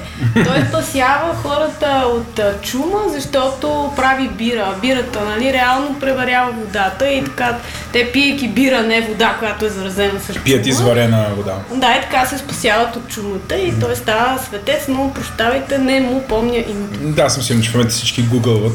Тук са на пауза и прежда също телефони и ще ни твитят после, бонаци. Да, не знаете, свети пел ел или нещо от сорта там. И беше лето господне 1700. На мен ми хареса, много е пивка и видимо съм си изпил само аз, Еленко, понеже е доста добра стойка. Не ти ли хареса? Не ми хареса. Добре. Аз имам на Еленко бирата да я цоцна цоц. Ето ти празна чаша. Етикета е хипстерия на Макс. Не, етикета е много красив. Жена с синя коса. Да. Няма да ме тласне да си я купя. Няма да. Пелел. Това е Микелер. Кои са Микелер? Микелер е датска пивоварна, като случайно и пивоварна малко условно, тъй като те са джипси брювери, така наречени. Те ползват чужди пивоварни за да си произвеждат тях. Куковича по пивоварни. Куковича или джипси? Аз чух джипси. Джипси, по принцип е джипси, като... Също те са, нали, все пак като пивоварни са класирани в неведнъж 10-те най-добри в света. И може би най-добрите в Европа. Най-добрите в Европа. Постоянно те са първите, които започват с новото експерименти. Първите, които правят съчетание на бира и храна в профилирано в Западна Европа, в Европа изобщо. И въобще имало много такива неща, като това са телевизионни серии в Преховете. Също така техни бири се продават в един от най-известните ресторанти в Дания, Нома, който вероятно... Знам ли всъщност те бяха правили за този Елсенър де Канока, те най-добри са за света. Той някъде, испански някъде до Барселона се намира и за тях специално правят една бира, Селер де Канрока се казва. И най-важното всъщност, че имат ранен клуб, който вече има... Ранен клуб имат? Да.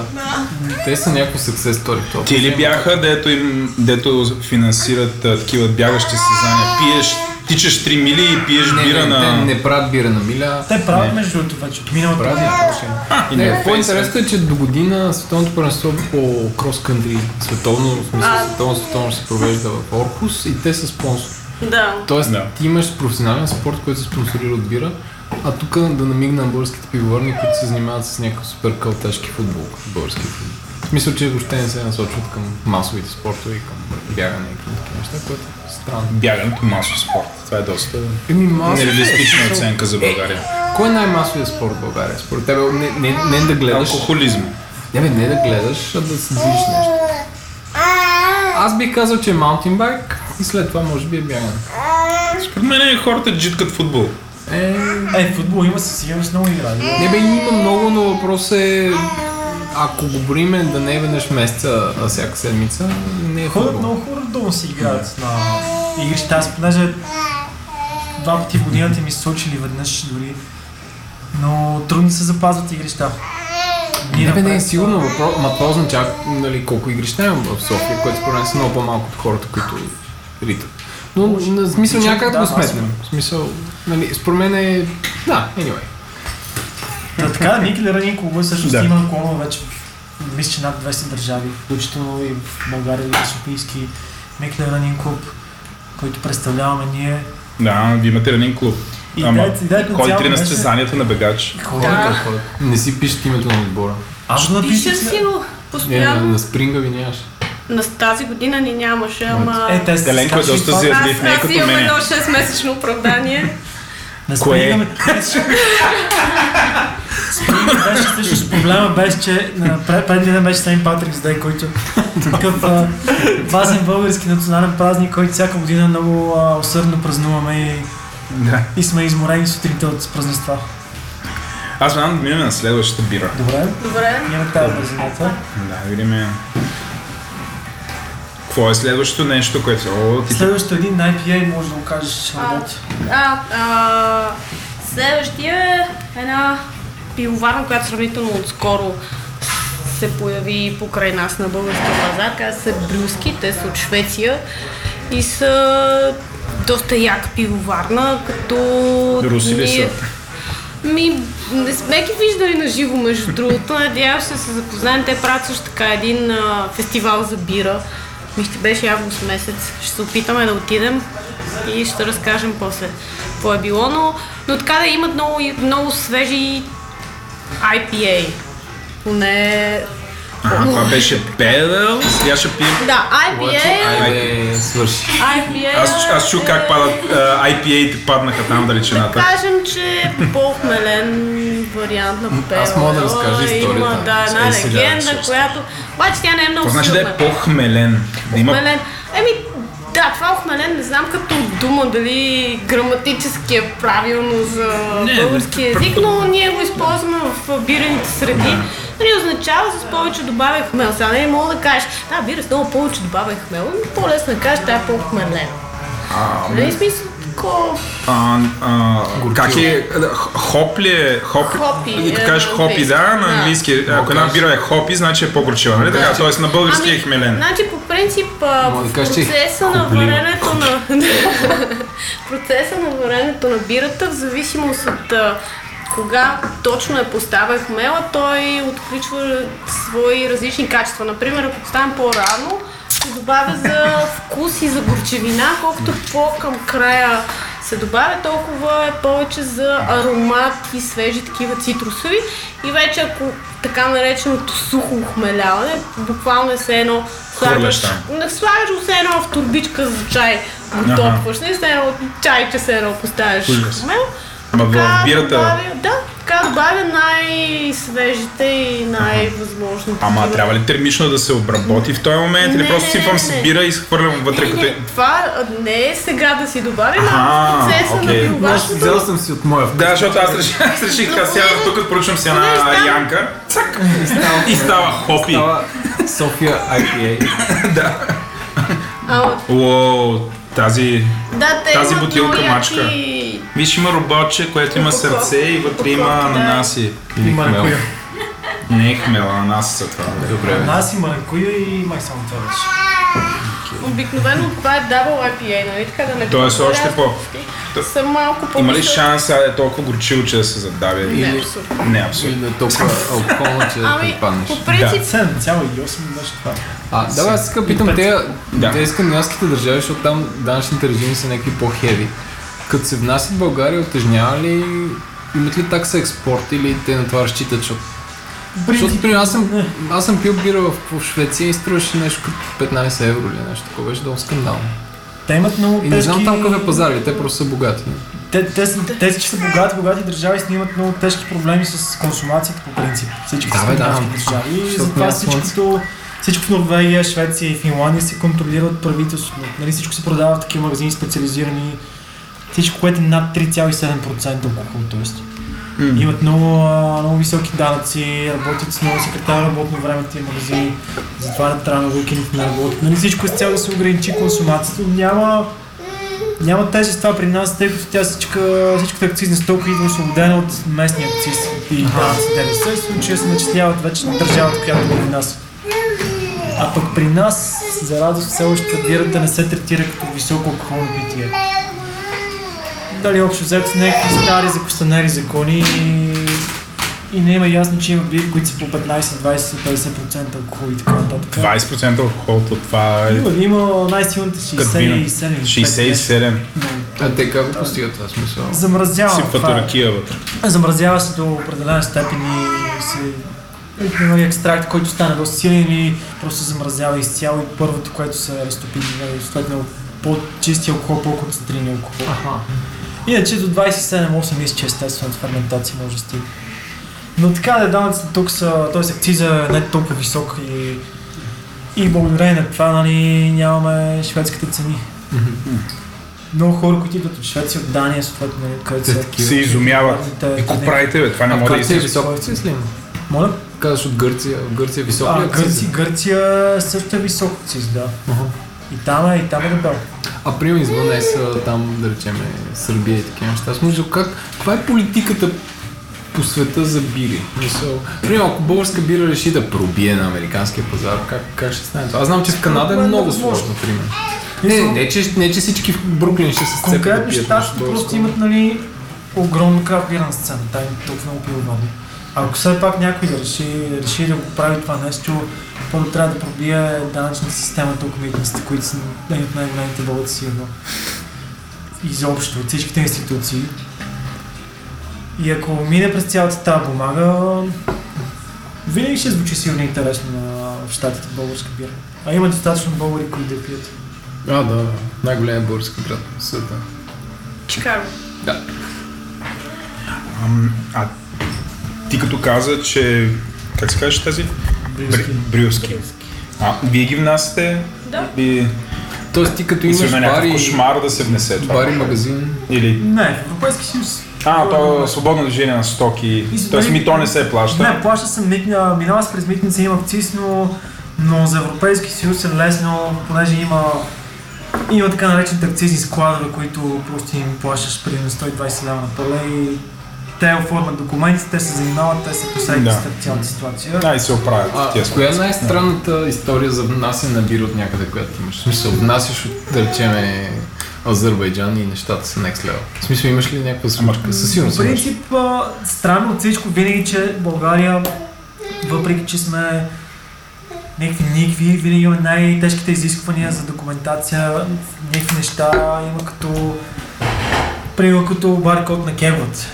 Което няма никаква логика да съществува, но се изисква и пиловани, които изнасят в цял свят, буквално в Азия, цяла Азия, в Южна Америка, щатите, те казват единствено в България и има някакви такива странни изисквания, които съответно нали, спират малко или много целият процес, но се и въобще бизнес. Иначе всъщност най-яката случка Днес като внесихме от Микелера на пане зимата, чакаме го няколко часа и съответно да трябваше да дойде приема в 8 сутринта, закъснява, не сме закусвали, морели от глад и идва в палето, горе забравя една каса с 4 кг биф джърки и 4 кг. Той е супер изразко биф джърки на техния брю по Порбекс. който е колаборат с американска пилобарна и точно такова тип с барбекю и така нататък. С смолка, резинал, американски тип. Видях какво струва това бифджерки. Там смятахме го, че около 2000 лева тази турба с смръвка, която... Един малък подарък. И даже тогава барман им прави на американец, вика по-добре, нали, не им казва, че това нещо е тук, защото те ще искат да почарджат две динки, което за една турба сме са малко нерентабилно. Но аз им казах все пак и те казах, защото си го намерил, нали, твой си е. Въпреки че аз се подсигурих, защото им казах така и така, нали, то това влиза в акцизен склад и е хранителен продукт, няма документация, какво да правим, нали, трябва да го хвърлят силно. Това е най-яката история всъщност, най-толкова странно. Ако имаш бар, трябва да се занимаваш с внос. Тоест или това покрай магазина, всичките тези истории. Ами то по-скоро покрай липсата на разнообразие. Най-задължително има барове, има магазини, които не внасят нищо. Вече има достатъчно разнообразие. То не трябва всеки да. Но започвайки в началото, когато реално само от канала съществуваше, то си наложи от само себе си това нещо. Да, пите нещо, бъде. Ами, разкажете сега за тая... За тази следващата бира. За тази бира, да. Индийския Black Ale. Double IPA. Двоен. IPA е Indian Pale. Да, Indian Pale Ale. Двоен, защото е двойно хопи. Това е трудно да разказвам тази история, която е малко като легенда, нали, че всъщност... за да стига бирата до Индия, трябвало да добавят... Тя не можела да стигне до там, защото се разваляла по пътя, нали, корабите дълго време. Всъщност хмела, т.е. започва да се добавя бирата, защото е естествен консервант, нали, т.е. пазва бирата по-дълго време. И съответно, за да стигне бирата до Индия, добавят супер много хмел. И така се получава този стил, нали, но това е само една легенда. Но звучи логично. Има някаква истина. Да, най-вероятно има някаква истина. И имаш една книга цяла по този въпрос, може да сме я прочели. Първият абзац съм чел. Добре. Нещо и добре, сигурно някъде така си я наредил на видимо място. Над леглото на класическото място за книга. Добре, какво трябва да зная за Indian Pale Ale? Това може би е един от най-популярните стилове в момента в крафт бирите. В общи линии всеки бирен фен знае какво е IPA. Доста от хората се кефат на IPA и това е просто, аз би казал, че е най-масовия крафт бирен. Общо взето свежо, по-силно хвилин, свежо цитрусово леко. За горката на крафт бирите. Не бих използвал тази дума, че него така ми се обръща. Но в смисъл, че в общи линии всяка пивоварна почти има IPA. Това е някакъв такъв доста базов стил. Но не всяка имат готин IPA. Така, да. А пък брюски има... Да не станат спечнени хората, всяко става въпрос за горка, че... Аз го казах. Вие не сте.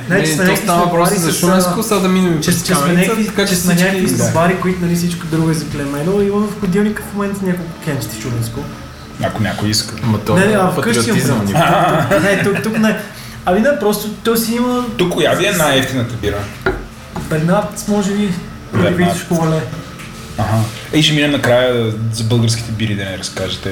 Да се ориентираме в сцената. Еми, да, има български вече. Има, това накрая, след третото. Да, добре. Добре. И като казваш, нямах добър, що нямах добър? Не мога да изберат или те са трудни?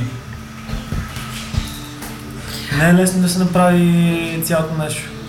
Просто една готина силно хмалена свежа бира, за съжаление, звучи елементарно, обаче от опит сме разбрали, че имат доста налепи вариации на IPA, които... Вие пробвали сте сами да си правите бира? Още не. Било доста лесно, само трябва да не имаш чисти съдове. Според е много лесно да направиш, ама направиш колко е трудно. Аз тук мога да се включи, че правих... Не знам. Правих аз два вида бира за моето работно място. В смисъл, че... Което не е този бар? Ами то е този бар. Това е скандално. Ами, това е малко като музикантите. Те много се кефят на музика, ама си имат отделна работа. Аз се занимавам с реклама също. Работя в DDB При Данчо, той много ни харесва. Да. Здрасти, Данчо. Здравей, Данчо. Хвалени на фара. Той ни хвали ни на фара. Но така да се направихме с DDB две бири. С една от българските пивоварни. И бяхме... Ми нещо такова.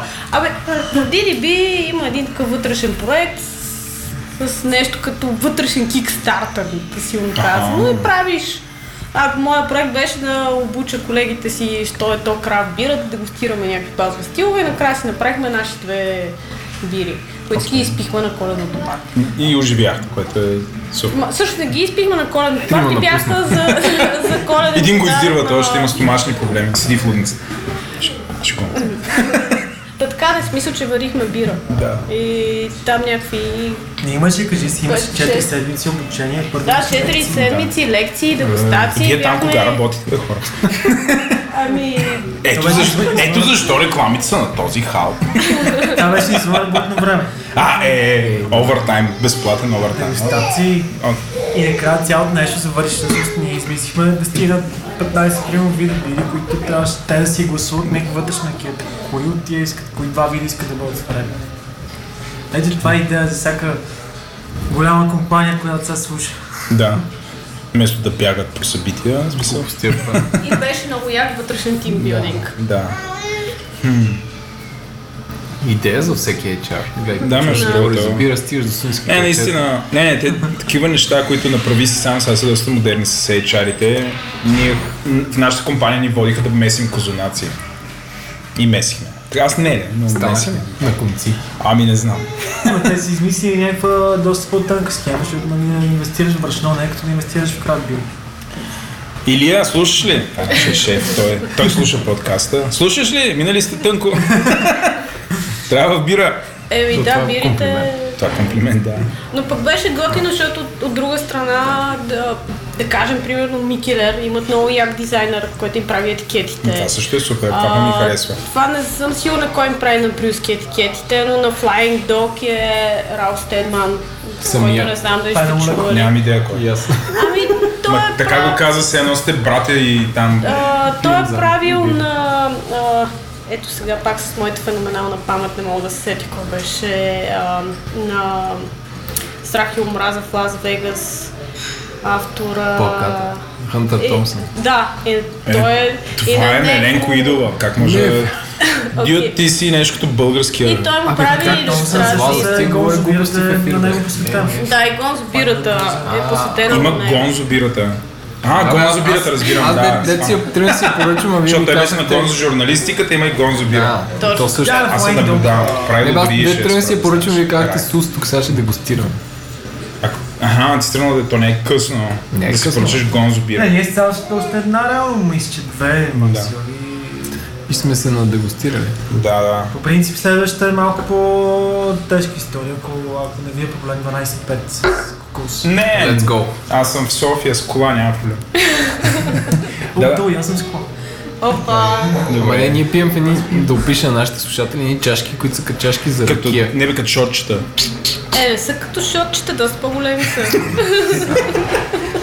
Са ни издадоха този бахти опадаш. Ама си делихме една бутилка 4 човека, така че... Така, бутилката 200 мл. Добре, да минеме, ако искате на... Искаш толкова ти може. Добре, аз отивам да... Благодаря ти. Тя ще видиш къде е гладостта е колко мека. Жото Рая се включи супер силно за главичка бебето. Та до момента какво... Датска, шведска, следваща естонска. Естонска. Много яко пивоварна естонска. Това не е странно. Някакси човек има толкова тъмни дни, в които някакво правят.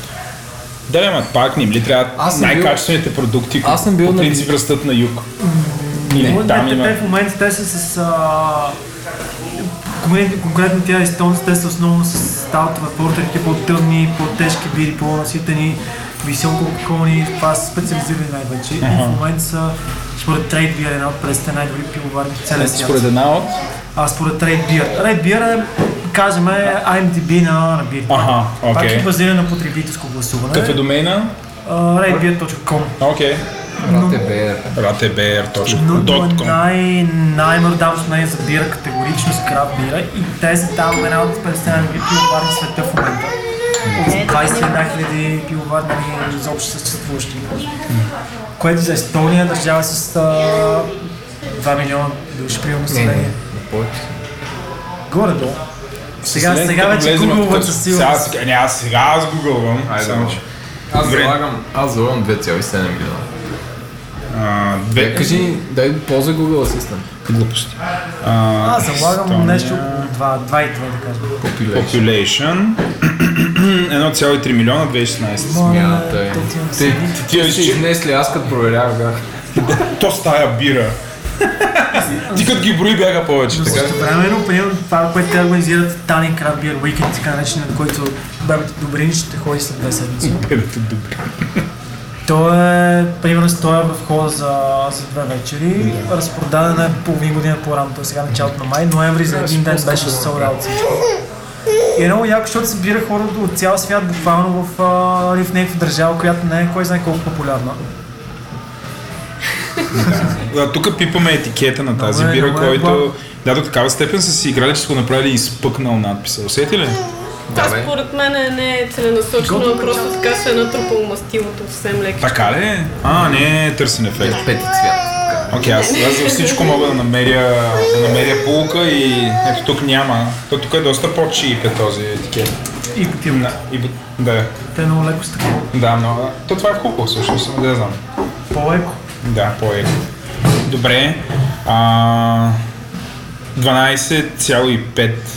Кадвинци. То да, доста мощно така. Много як много десертна с кокоса, който добавя. Има кокос. Силно малцово тяло, там има леко сладост. Кафе има от Коста Рика, не знам какъв сорт. То направо като компот това. То си като десерт, като шоколад. Айде, дайте вече тук. Да, тук Еленко почна такъв да притипила ли си го това? Еленко, ау! Еленко, ти от тези 2 бири беше ли ги пил преди това? Точно тези? Не, точно тези не съм пил. Колко си зле. Не, аз съм много тъп, като си харесвам една бира и си купувам само. И цоцаш нея. Ти какво пиеш? Да? Ами аз пия или... Може би най-любимата ми... Да, въпроси от публиката. Най-любимата ми бира света в момента е на Демолен, една дет се казва Распутин, когато пак е толкова процент. Значи ти си кефиш на стаут? Аз си кефиш на стаут. Значи това ли е стаут? Да, това е чакам стаут. Това на външен вид ми прилича на Гинес. Той стаут ли е Гинес? То няма толкова голям стаут. Добре, не чакам. Не това му статен, ти държиш бебения чаш. Посегна към чашата от малък. Това му статен аромата. Ууу, та лудница. Райла да душиш. Райла да пиеш. Това направо като кафе. В смисъл, абсолютно мирише на кафе. Според мен трябва да се затопли, ако се затопли, сигурно още по-ще мириш. Да. Аз приятно се напих тази бира. Честито. И ето го кокоса. Добре, това е много интересно. Това е много добро. Добре. Владо зарязва уиските, там почваме. Не. Аз ви казвам става. От това много се дебеле. Стана дебел като тебе. Бирата не се дебеле. Както ни гледаш. Ми вие да. Ние участваме по всички състезания на Байкар, дори по 2 пъти. И аз се участвам като фотограф. Харесвам да гледам хора как тичат. Но добре, това е коренно различно нещо. Значи, прилича на някакъв много по-лек Егермайстер. На някакси така ми напомня. Има някаква асоциация с обществото. Има 40 билки поне. Има ли билки? Не, харесвам. Да. Не, хубаво е. Просто е супер по-различно от другите бири. Нямаше време да направим по-плавна градация. Но... В този ред на мисли, като говорим за плавна градация, какво мислите за... Шуменско ли изкараха сега? Вчера нашумяха с 2 вида бира. Белгийски стил и... Така пише. Чешко ли? Нещо друго. Да, някакъв друг стил, да. Не сме и пробвали още, обаче... Ама такива, имитация на крафт, макар че са един много скучни етикети, все едно аз съм ги правил на... Не знам, на Word. Ма не, според ти го правиш на Word. Да, кино, аз съм враг на Apple. Не, аз ги правя на Word. И на PowerPoint. И супер грозни, но в смисъл това одобрявате ли го? Не, или това е опит на... Ако гледаме в далечина, в смисъл опита на Шуменско да направят стил, какво беше стил белгийска бира. In the long term ще доведе ли до повече хора да се заинтересуват белгийски бири или опита със сигурност на налепи. Защото аз да направя паралел, защото и Коста, и Starbucks имат сега правят собствени Single Origin, не знам си какви кафета. Общо дето всички такива почват да се каска, се оттракват. Това е като дето си го говорихме с Иван. Имаше първа вълна на бирите, втора вълна на бирите и сега да кажем всичко това. Примерно вашия бар е нещо като specialty кафето, specialty кофи шоповете, вие сте specialty кофи, specialty бар за бира. Но всъщност втората вълна е масовото, нали, при кафето втората вълна беше Starbucks, а тук втората вълна са тези масовите... Столично пиво? Да. Столично свой по-премиум... Но това пак не ли за горка? Добре, че си ти да кажеш. Да. Те поне, нали...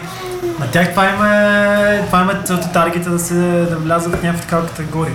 Не, примерно от тези масовите... Да, столично тая червената е окей, но те май не се правят в България, докато знам.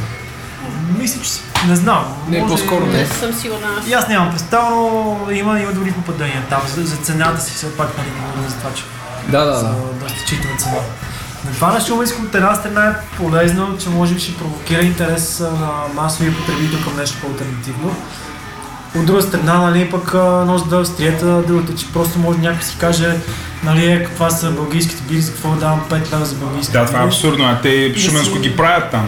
И да се даде грешна представа за нещо, което с вековни традиции няма нищо общо, нали, с опита на шуменско случая.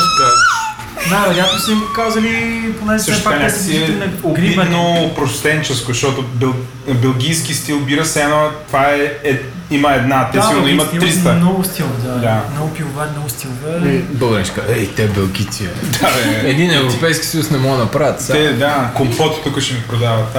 Вероятно нещо, което така размер просто са им продиктували. Се случва с всичките локални брандове и те действат. Въпреки че, нали, внасят Гринберген, което също е вече доста далеч от доста компромисно за готина белгийска бира, но пак със сигурност е по-шуменско. Не, това е странно, защото те живеят в някакъв супер странен свят. Примерно, нали, от нас не направиш белгийско шуменско, не да зачесваме сега всичките.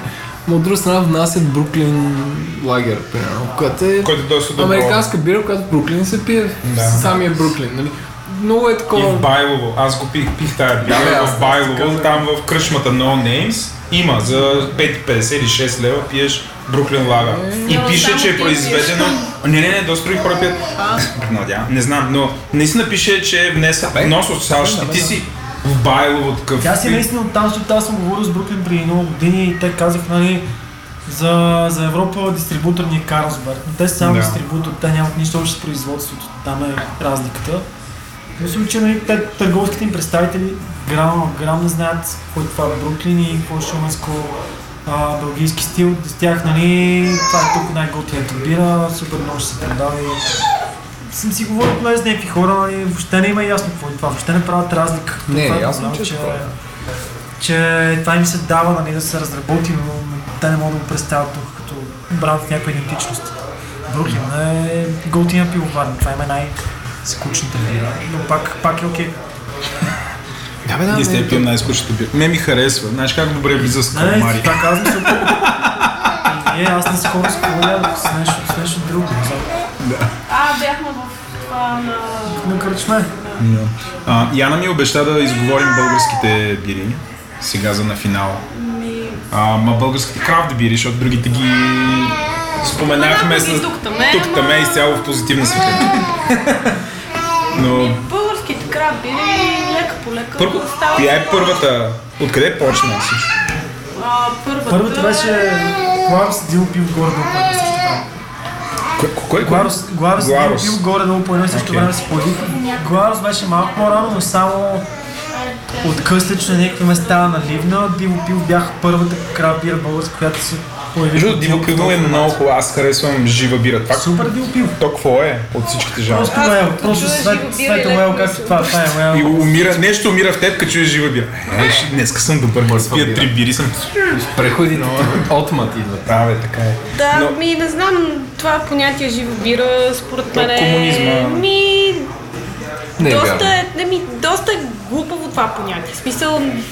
Как нахрани... Не, много често сега го срещам в някакви менюта, гледам всяка бира се пише жива бира, не знам си какво си. Но реално хората не асоциират, мисля, че нищо. Ти какво асоциираш с жива бира? Какво според тебе жива бира?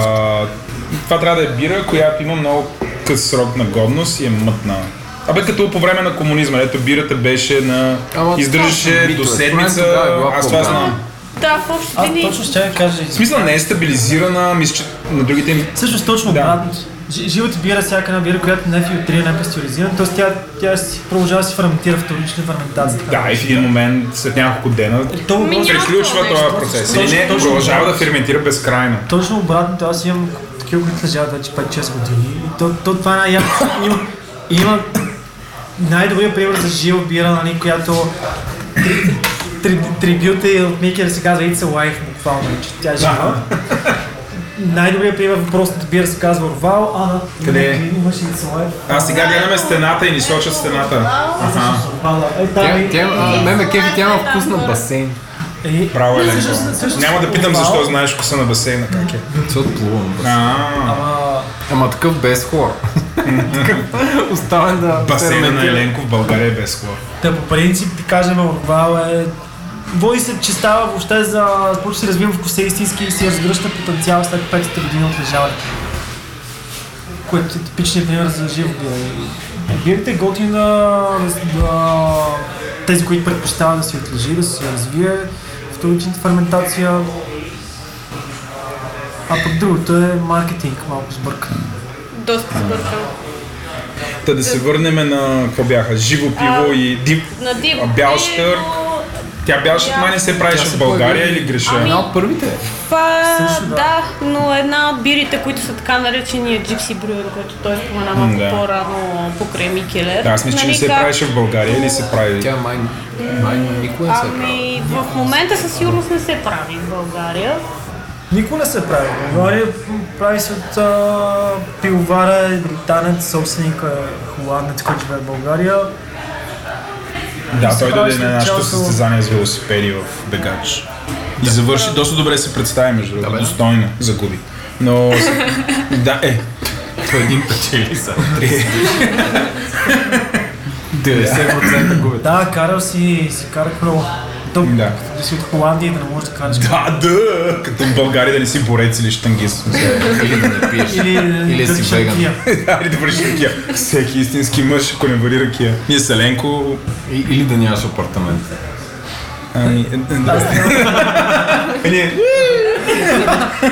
Умекнахме. Аз имам имот в едно село. Аз не притежавам никакви имоти. Истински милениал. Тя предпочита експириенса. Но добре, тези аз ги знам. Обаче после сега са нароили супер много.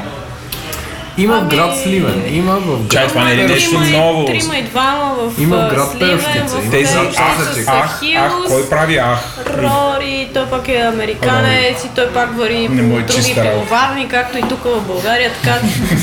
По широкия свят. Сега, примерно, направи една колаборация с още две пивоварни от Польша и от Румъния. За по-лесно. Някой направи Европейски съюз за по-лесно. За били. Black Pine от Горна баня, Ромбус, при които бях на ония ден в Пазарджик, в Варна, Брадър Брюърс Тим. Бургас, между другото, има кашната пивоварната Верита, аз мисля, че се казва, и тя е доста добра бира. И тя е жива бира, но тя е доста добра. Не ти ли хареса? Или не е заради жива? Жива. Бургаски зет. Не, между другото, Бургас, пивоварната зависи, имат няколко много готини бири, те постоянно сезонно сменят бирите, които водят. Доста неща са после на момента, имаше много добри неща, имаше по-компромисни.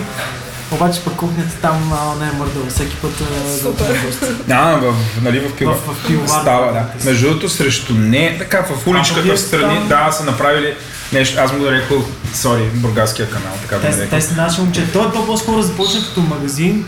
Но имаше супер много хора и беше студено и всички стояха отвънка супер дисциплинирано и вътре беше пълно това заведение, което показва, че всъщност има място за... Да, има дори и по-малките градове, не само в София. Да. Вече... Оу, Еленко, залях ти шапката. Не, шегувам се, нищо не е залято.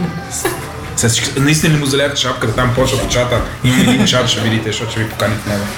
С 100 човека. Патрони. Да, но в Бургас... Не, наистина, кухнята е хубава. Кухнята е хубава, но и бирата много време. Място е готин, общо взето. Дори не всички бири са толкова готини през всички положения, ние като минаваме през Бургас. Правим винаги това карай папа бира и Варитас. Да. Това е докарата. Другото и обратно после в едното и това си задължително. Наистина ще правим състезание в Бургас. И ще ни трябва целият съпорт на всички. Ще проведем. Целият съпорт на всички. Еленко специфичното. Не. Ще е Бургаса. Не. Ако е Бургас, трябва да е в нефтохима. Другото папа бир бяха дошли няколко човека от тях за Спринг 360. Може. Да. И като си говорим за локални бири, сега в Трявна има едно люкс, което аз съвсем случайно го открих. Тук, нали, това е разликата, че при нас е такова законодателството, че ако ти си брюпъп и вариш на място, можеш да продаваш на място, но когато тази бира трябва да излезна от това е конкретно място и да се продава примерно в София в 100 бири, трябва да има друга документация и там вече са едни сложни. Но където и места имаш толкова много бири в този прекрасен магазин. Аз съм си, но трябва, нали, те пълнат хората бачонка, отнасяш и се молиш да не се развали така по пътя. Не, тя няма да се развали. Но е много добра. Та има едно дегустационно меню, което представлява една дърка. Дава ти 4 чаши и в средата купичка с ядки. Какво стана? Не знам, гледам къде отида бебето. Иди да ние сме тук да не проходим. Трябва се върне с брада и мустач. Тази чубрица и с вишници най-готините. Чубрица и вишни. Това не са патриотично пиво. Те са различни амбара с чубрици и един крик. Понеже собственик е бългиец. Този люк. Или това е друго. Още сме в люка в Трявна, нали сме скочили някъде. Да. Имат готини неща. Те бяха отворили в Судански град. Така, още един брюк. Но затвориха. Един брюк в Пловдив, който се казва... Судански град, кратно, не върви. И Егерхов е брюпъп. Той е едно огромно хале в стил... Брюк хале. Да, той е... Влизаш се едно в НДК, не знам кой. Да, той е едно в тяхното дружба. Такъв баварски стил. Да, огромно и има такива... сервитьорки, облечени като баварки. Излизаш навънка срещу между блоковете, но бирата им е супер добра. Тази мъжу някак там в района мине и по-дъски. Но тя стига до София. Вие продавате ли Егерхов? Ние не, но да има дистрибуция. В Beerbox е едно заведение в Младост, което има много добра кухня, плюс има и то много бири. Нещо като... Там май го има. Има го, да. Това ми е наливната жива бира. Всеки път го кажем. Като чуя жива бира и се прекрасва. Нещо загива, да. Добре, какво друго има в България ето шава? В смисъл, го обсъдихме... Не се ли получи някоя нова? Това е да е сливенската бира. Трима и двама. Не съм отел това. Нали пи оня ден в... Пихлен? Барабар, примерно. Барабар, това ли пих? Консумирахме бира, да, една от тях беше. Да. Аз съм не карал там, минало е през моите ръци. Ти се познаваш със Сирин. То вие сте някаква бар мафия, 100%. Вие всички сте такива. Има картел за цените и държат. Абсолютно, значи представям си ги Любо, Яна, Ростислав, Ирина и други хора, облечени като мафиоти в една... Не, или с... Той казва, айде да вдигнем Микелера, айде с 30% вдигаме Микелера. Айде да вдигнем Распутина, че Ленко много го пие. Да, и бам! Колко да го дигат повече? В принцип, просто ние дистрибутираме 3 и 2 в София и затова всичко минава през мен. Всеки един кашон съм го пренесъл аз.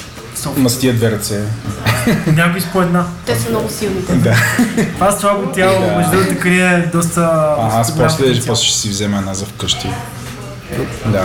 Но дори тук не имаме 3 и 2, толкова малко количество. Добре, въобще не казахме нищо за немската бира, което е супер странно, защото немците с техния закон за чистота от 1516 година и така нататък, нещо, какво излизат от мода. Немската крафт бир сцена най-вероятно. Само ще върна назад една крачка. Те не могат да правят крафт бира, защото трябва да се произвежда по закона. Ще върна само за трима и двама нещо много яко. Те всъщност стартираха като с crowdfunding кампания. Те са май са двама само. Или трима. Пуснаха някаква crowdfunding кампания и много хора се включиха на най-теговия финансов абонамент, който се получаваш обаче по един кашон бира всяка седмица първата година и после един кашон бира всеки месец до края на живота си. Което е супер рентабилно, примерно ако ти е 1000 евро включването. Да, и до края на живота си получаваш бира. Да, си го избират на 3-2, който ще избият всичките си патрони. Да, някакво, абе той от 20 години тук соца и не се отказва. Ще сипят нещо бира, тебе по-лесно се разслати. Ще почна там да ги тровя, да. Ядко, че те всъщност чак сега започнаха да навлизат в София, тъй като първата година наливаха всичко само за въпросните инвеститори. Защото всяка седмица кашола, нали, първата година, това е тегло. И тях сега започнаха да влизат, но все още не мога даже да си нацелят и количествата, пак има малко производството. Мисля, по-така, по-мотиковите открити. Колко струва да си направиш малка пилова? Зависи дали ще направиш готино или компромисно. Компромисно. С 100 хиляди лева може да минеш за всичко абсолютно. Ако правиш истински, в пъти повече със сигурност. Взеха да идват много хора. Което е добре. За бизнеса. Не за понеделник. Чули са подкаст. И викат, да го дойдем да го видим, оня вълна корим един бой. Ти представиш си, ако бяхме пуснали верно на страницата на Витамин Б. Ще дойдат елата да ги биете. Ама и ние да пуснем в нашия чат 100 човека и да се сбият, да. Оня с блонда ще е тук, елата да го въркаваме в пирошина и в мел. Наскоро, дали, защото ние всеки месец събираме нашия Микелеранин клуб и... Колко човека сте? Ами... 15 да събираме 5-6. Много грубо да се каже, но последния път, и това, което искам да кажа, е, че последния път, когато събрахме много хора, беше правим предпремиера в Витамин Б и всички бяха... И всичките 15 човека. Добре, ние си правим и биркастове, което е среща на подкаста, така че ще направим последващия, ще направим тук и пием бира и... И да. Да? Тук много ми харесва това, ще го разгледате на този част. Виж колко интимно. Ще резервираме, да. Добре, супер ви благодарим. На мен беше много интересно. И на Еленко, макар че беше основна стойка за микрофон, но беше супер красива стойка за микрофон. И вие бяхте супер мили. Някакси и с детето, и с всичко, и абсолютно оценявам. Имахте дете, детето порасна по време на този подкаст, вече е по университета, съжалявам. Добре. Да е записал нещо смислено. Добре. Много ви благодарим. Ние благодарим за посещението. На здраве. Да. На здраве. На здраве. Да.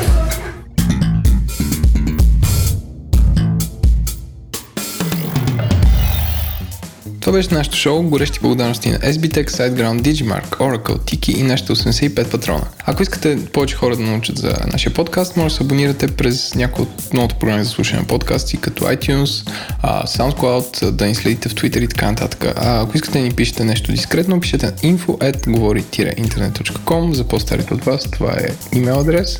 Хаштага ни е GI, като нито е ударено. Продуцент на епизода бяха Еленко и Владо, аудиоредактор и монтаж Антон Велев, аудиоконсултант Георги Маринов, музиката от Умко, началника на Hype Squad или маркетинга Рая Накева, дизайна е на Eli с WLWE. И сега нашите 85 патрона са Димитър Смилянов, Ивелин Петкова, Иван Сартонов, Яна Лозева, Станислав Михайлов, Александър Лазаров, Красимир Димитров, Ангел Шойлев, Камен Станев, Хули, Петър Датодоров, Рая Накева, Догран Маркетинг, Георги Александров, Свилен Спасов, Георги Либарски, Росен Злобан Конев, Петя Райковска, Дима Петева, Илия Кръстев, Свободен агент, Георги Тодоров, Теодор Шатеров, Дилян Дизайн, Мартин Гергов, Илия Яков, Бой Петров, Константин Боянов, Юлиана Юрьева, Анна Кременлиева, Сенона, Надежда Даневашева, Иван Христов, Светлин Николаев, Клапинг Мънки, Метабал, Яница Митева, Камен Бочев, Сурегаши, Методи Цанов, Деян Кочев, Виванил, Димитър Панов, Никифор Николов, Пео Попов, Нестор Тодоров, Борис Кожухаров, Николай Бачийски, Михаил Сайков, Ифи Шугаршок, Иван Димитров, Виктор Джамбазов, Елена Владимирова, Лазар Чакъров, Алек Андреев, Мартин Издимирски, Веселин Точков, Ванката и Чуграндър, Алекс Лили Грозова, Яна Петрова, Светослава Карадаева, Тире Георгиева, Лъчезар Милев, Владимир Дъргоев, Юнус, Павел Валев, Теодор Илиев, Радина Ненова, Станислав Стойнов, Ива М, Кремена Йорданова, Димитър Миланов, Николай Кирев и разбира се Бухтон. Thanks!